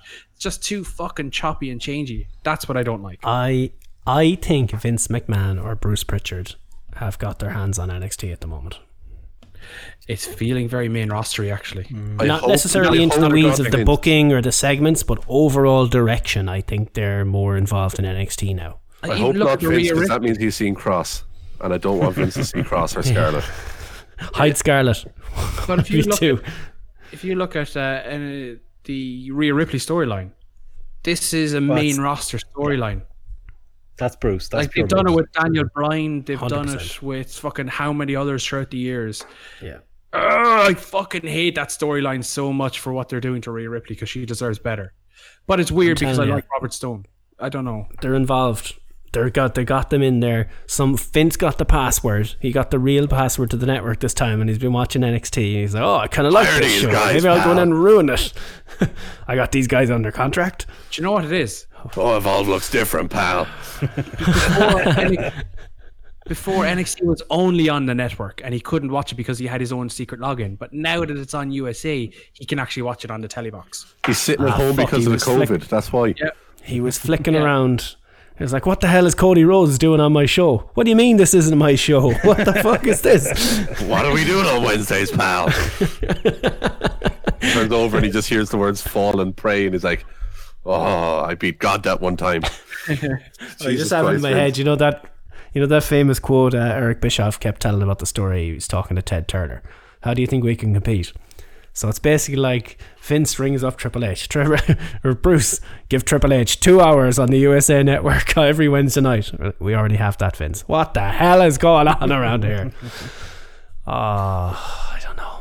I don't know. Uh, I on don't that know note- anymore. On that note, we're, le- we're le- losing Fitz. His planet needs. I nearly got the COVID there. Clearly, Kill me off well, please. Kill me off well. Ah, you got COVID. So, so, so what's happened is Fitz is really, really upset that Liverpool won the league before Spurs. so he's gone I for do a actually walk. need to go. I need to go myself in a few minutes. Actually, we have to call down to someone's house and socially distance. Um, Socially so- distant calling to people's houses is quite nice now. It's something I've really missed. Yeah. Uh, even Sunday, had Demo Um, Max pop in and say hello for able to go into town the whole lot. Social distancing with people is great, lads. It's great. Just stay safe. Uh, we meant to mention on the ratings then. Um, NXT was seven eighty six, AEW six thirty three. That was their lowest ever rating. AEW. Comeback is on. Worry. Yeah, and our score puts us at twenty. Uh, NXT nineteen AEW. NXT back in the lead. Oh, Back in the lead. That hurt him there. That hurt him deep. Yeah. We all we didn't even he goes he goes we didn't even hesitate and we all said neither do we NXT. not a happy man. That's funny. I enjoyed that. That was funny. You say it was the lowest week. pain. They had zero that week. They didn't put out an episode. That's true. Yeah, oh, yeah. that's true. In terms of the war, they did one night with zero people. Uh, crowd noise pumped in on Raw. Not pumped about that, so to speak. They need to get someone say who's that, that much. Have yeah. It was during, uh, definitely during the Bruce or Bruce, uh, God, Freudian. Uh, during the Drew and Ziggler thing, they had pumped in I missed the boos start. and cheers. Ah, okay. Yeah, we skipped it because we knew. So Yeah, I mean there was nothing to it. It's the Yeah. Kofi promo from last year, but not as good. it should have been. Uh, yeah, yeah. Um, but basically, it was the Ziggler and Roode are traded for AJ uh, in a two for one deal. Yeah. Uh, but I was saying in kayfabe, the Ziggler isn't worth even a single trade for AJ, but somehow he gets a title shot. What? yeah. Why is, why is Ziggler getting a title shot? because it's his Because annual it's- summer title shot. yeah. Yeah, Four summers in a row. how foolish of me. yeah. Um, It's misconduct. Sasha clearly. also getting a shot. Um, Sasha gets a shot at the Raw Women's title. She challenged Asuka, but she's on SmackDown. Because they can't use Bayley. Becky is having a baby, and Charlotte's having her tits done. Yep, so to speak. She's having elective And- surgery. And poor anything. and poor Ember may potentially never wrestle again, which is a horrible, Mm-hmm. horrible day. Oh, and uh, that's Um, one the thing other thing covered, people- fucking backstage is cancelled. Yeah. Oh, which- yeah. So CM Punk Leave is memory. now back to just being a bitter old man on Twitter. Yeah, perfect. Although he's probably still possibly employed by Fox slightly, so they might use him for something else. Ads, shit like that. Talking about ice hockey coverage when that comes back. Yeah. Yeah. Uh, the main story was Edge and Orton, so we've gone full rated R, superstar, and legend killer. It's official. The Edge promo was brilliant this week. Yeah. Love him, love Edge, nothing but love. Give give Edge Um, just give Edge a camera to look into and talk to, and I'm sold. Anytime he's had just a need. solo promo looking at a camera, it's been amazing since he's come back. Yep.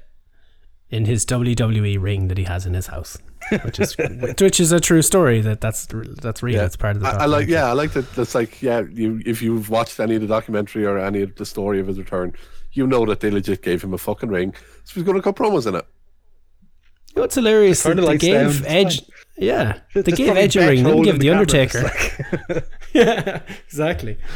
Um, what else is worth talking about? Tozawa, new 24 7 Um, champ. Yeah, yeah. Uh, goddamn ninjas. They're really pissing on R-Truth's cornflakes. He's not pumped about it. Um, this crack, um, there seems to be a lot of. I don't know, like Paul Heyman was going in a new direction with new faces and getting trying to get people over, and then immediately Bruce comes in and goes Big Show, Ziggler, Orton, Edge, Ric Flair, Christian, you know, anyone that we can get it with a name is all over the show. Uh, MVP, for example. Rey He's still using Apollo Crews because he's champ. He kind of has to. But Yeah. that, They, they will get that back. title off him as quick as they fucking can at the horror show. Which, if this, since that's going to be Bruce's Oh, first pay per view completely in charge, that has potential to be an actual fucking horror show. Backlash 2018. Here we Um, yep. Um, trying to think what else. Like, realistically, now, long term, you're having to look and say, right, they need to start planting the seeds of who do they want to be in positions to be facing each other come Survivor Series. Because SummerSlam's not that far around the corner, and that's when you're going to be penciling in who's going to be at the top of your card come Survivor Series And if you're doing champ versus champs. Might be a bit throwaway 'cause I don't think they're going to get fans back in by SummerSlam. So And that's probably not the thing. too much effort in. But you're still looking at this is roughly where you need to start at least elevating guys that you're going to have at that level if you don't know already. So, do you see Drew still being champ come Survivor Series? Maybe. I can see Lesnar take it o- off him at SummerSlam. Yeah. I want Black. I want Black versus Kross versus Fiend at Survivor Series. Black deserves it because he's like undefeated, like forever. Yeah. 30 odd matches. Yeah. Yeah, Black Black Kross Fiend at Survivor Series. Champ versus champ versus champ. in the fight pit at Bloodsport. In the fight in the blood pits in the blood sport fight pit. The, I nearly said the blood pit fight sport. I was like, what the fuck is that? they'll fucking the- they'll make they'll the- make that. Blood fit fight, fight sport inside a Hell in a Cell. There you go. Ah, and have a That's load of, and have a pay-per-view load right of there. dogs around the ring in between Oh, yeah. in the in the kennel from hell. Oh god. Kennel from Hell Sport. Um, Rey and Dominic, uh, that whole thing is happening. Still there. It's the best Humberto's looked in fucking ages. It's true. Uh, Um, Natty and Lana are the new Scissor Sisters. Possibly. possibly. Uh, Asuka defeated Charlotte, so Good. that Charlotte's gone for a little while. Um, what else? Ah, look, I'm pressed for time, and we, we do have news about when we're back anyway. So I mean, we're we're not we're not stiffing anyone on time this weekend. Yeah. I can promise you that much. No. Uh, Uh, yeah, no, best- it was okay. Are we going? Are we doing all our best and worst shit? Yeah, best and worst. So best match, worst match. I really enjoyed the tag match on Raw, the tag title match, the Profits and Raiders. I thought it was fun. I thought it was a very short, match. but it was yeah. um, probably FTR and um, yeah, I think SCU. SCU is probably my best match of the week. Hmm, I think so. yeah. Yeah, I'll go with that. Uh, worst match. Oh fuck. Um, trying to think. N- Uh, N- Natty live because they seemingly caught a lot of it. Yeah, they You- cut a lot of the match. They posted pictures from spots. They posted pictures on Twitter of spots that weren't actually in the match. If you watched it on Yeah. TV, and Liv Morgan pointed it out. Um, worst match. I don't know. Matt Hardy and Santana wasn't necessarily a bad match. It just seemed to just Went go nowhere. on and on. yeah, there wasn't Yeah. much to it. Um, I'll be honest. I didn't see the Aliyah match, so It was I don't know if that was any good. She wasn't too bad in it. Yeah, it was all right. It's Just you had a couple of spots where you're like, okay, there's actually potential there. There's something after six and a half years. Hmm. I'm gonna go Hardy Santana just to put something in here. yeah, someone is making a load of noise outside. It's not. It's not coming through No, to it's us not anyway. picked up. Is it not? No, But it'll come I through. on can't the hear it anyway. Oh, it's it's deafening in here. It's really weird. What the fuck? Anyway, so yeah, I literally have to go now. Um, Best segment, Edge promo. Edge promo. Edge promo. Yep. Worst segment, Um, Nia jumping Charlotte and hurting her arm, and Charlotte no selling it, probably. Um, or MVP just Press because conference. MVP. no, I don't want to make the press conference the worst because they tried something new. MVP because MVP.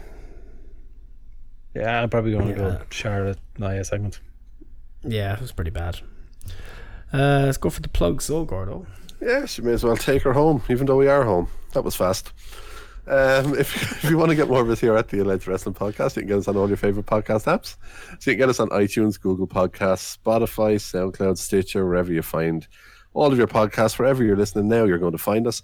You can also get us every week on Mixlr. It's mixlr.com forward slash the Alleged Wrestling Podcast. Make sure to follow us on there and turn on notifications, and you'll get a notification whenever we go live. We normally give around about five, ten minutes of an hour heads up before we go live wherever you are following us, if there's any sort of a rating system or a comment system, make sure to give us an L five star rating because the more uh, positive feedback we get on that, the more of a reach that we can get, and the more people can listen to our incoherent ramblings every week, which we want. We want to take over the internet, so uh, help us out.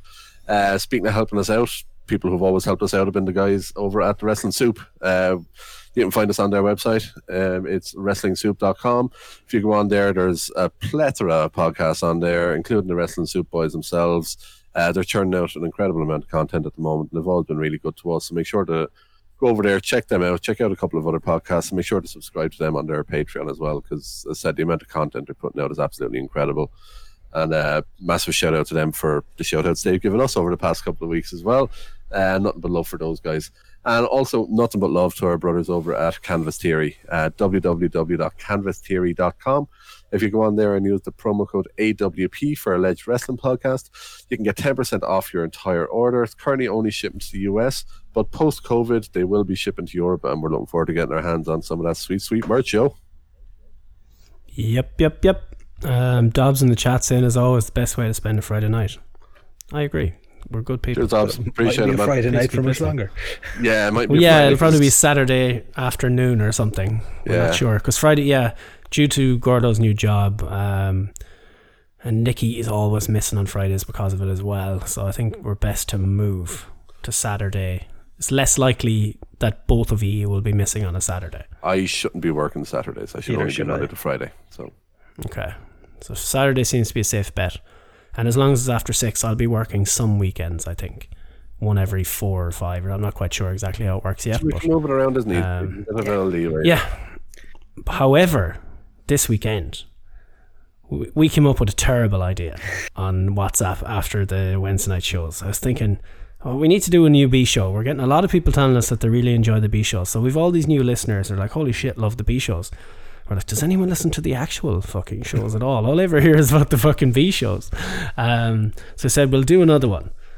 And the worst idea we've ever had this one they're normally tournaments uh, elimination tournaments it's the magic of the cup as we call it it's one thing against another it's not about how good it is it's about the match they're in right there and then and see who makes it to the final and who wins best 80s movies is coming up on sunday Oh, it's going to be a And we're not- bloodbath.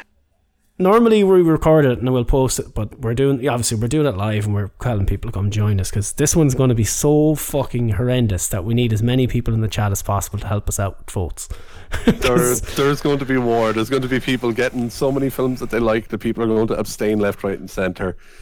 It's this is going to be the biggest clusterfuck of a one we've ever done because it's gonna it's it's a friendship ender.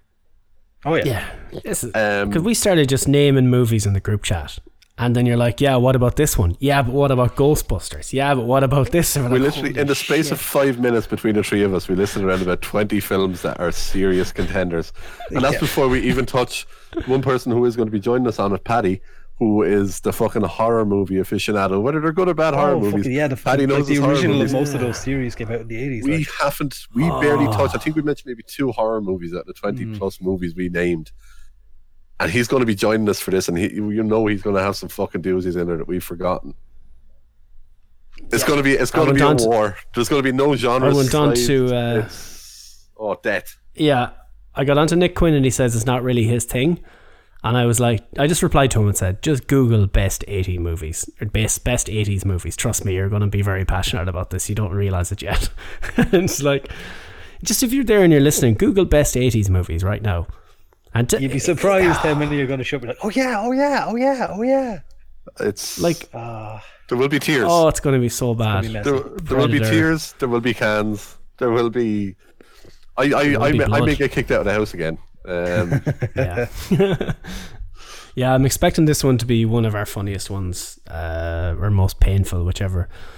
I don't know. I'm going to go to, What can we screw go to Fitz over with this Tesco stuff? It's about he really loves, and then screw him over again. Johnny Tight Lips. justice for Johnny Tightlips. I hate Uh, saying look. Rocky there as well. Rocky there as well. There's loads. You can go on and on. Jordan, you can literally go on and on. Just Google best 80s movies and you will be just in. You're. Oh, All I'm it's saying, ridiculous. I'm watching one. Eight, I'm watching one eighties movie beforehand, and that is the Schwarzenegger classic, Commando. Oh, nice. I haven't seen that. I think I've only seen it once. Oh man, but I loved it. One of my Yeah, I need to favorite movies back. of all time. Uh, and Okay, also the the song that they play during the credits. Uh, was it "We Fight for Love" by is it Power Station? Um, Don't know. I think it's by the it's by the yeah. "We Fight for Love" by the Power Station. What a fucking song! It'll it'll get the it'll get the blood pumping. It's Well, lad, lads have started naming movies in the chat there, and you just see Die Hard. Die Hard could come up against Predator, and I don't know what I'm going to do. I'll probably Die just Hard's going to be a, a spontaneously combust. strong. Die Hard's going to be hard to beat. are we going to have the Simpsons Die Hard?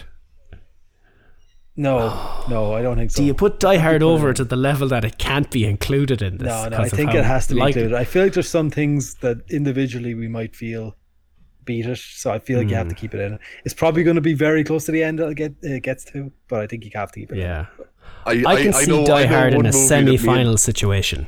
I know I one movie that me and Nikki four. will definitely give Oh yeah, over this, and I, I know I know one in particular that's definitely if they come up against it, I won't be able to vote for Die Hard over it.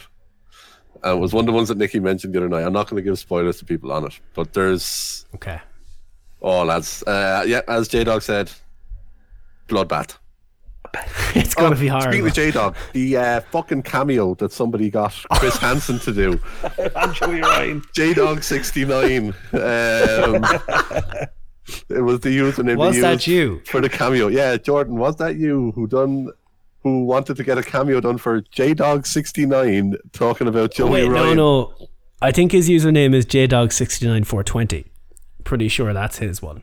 So, which J Dog are you, really?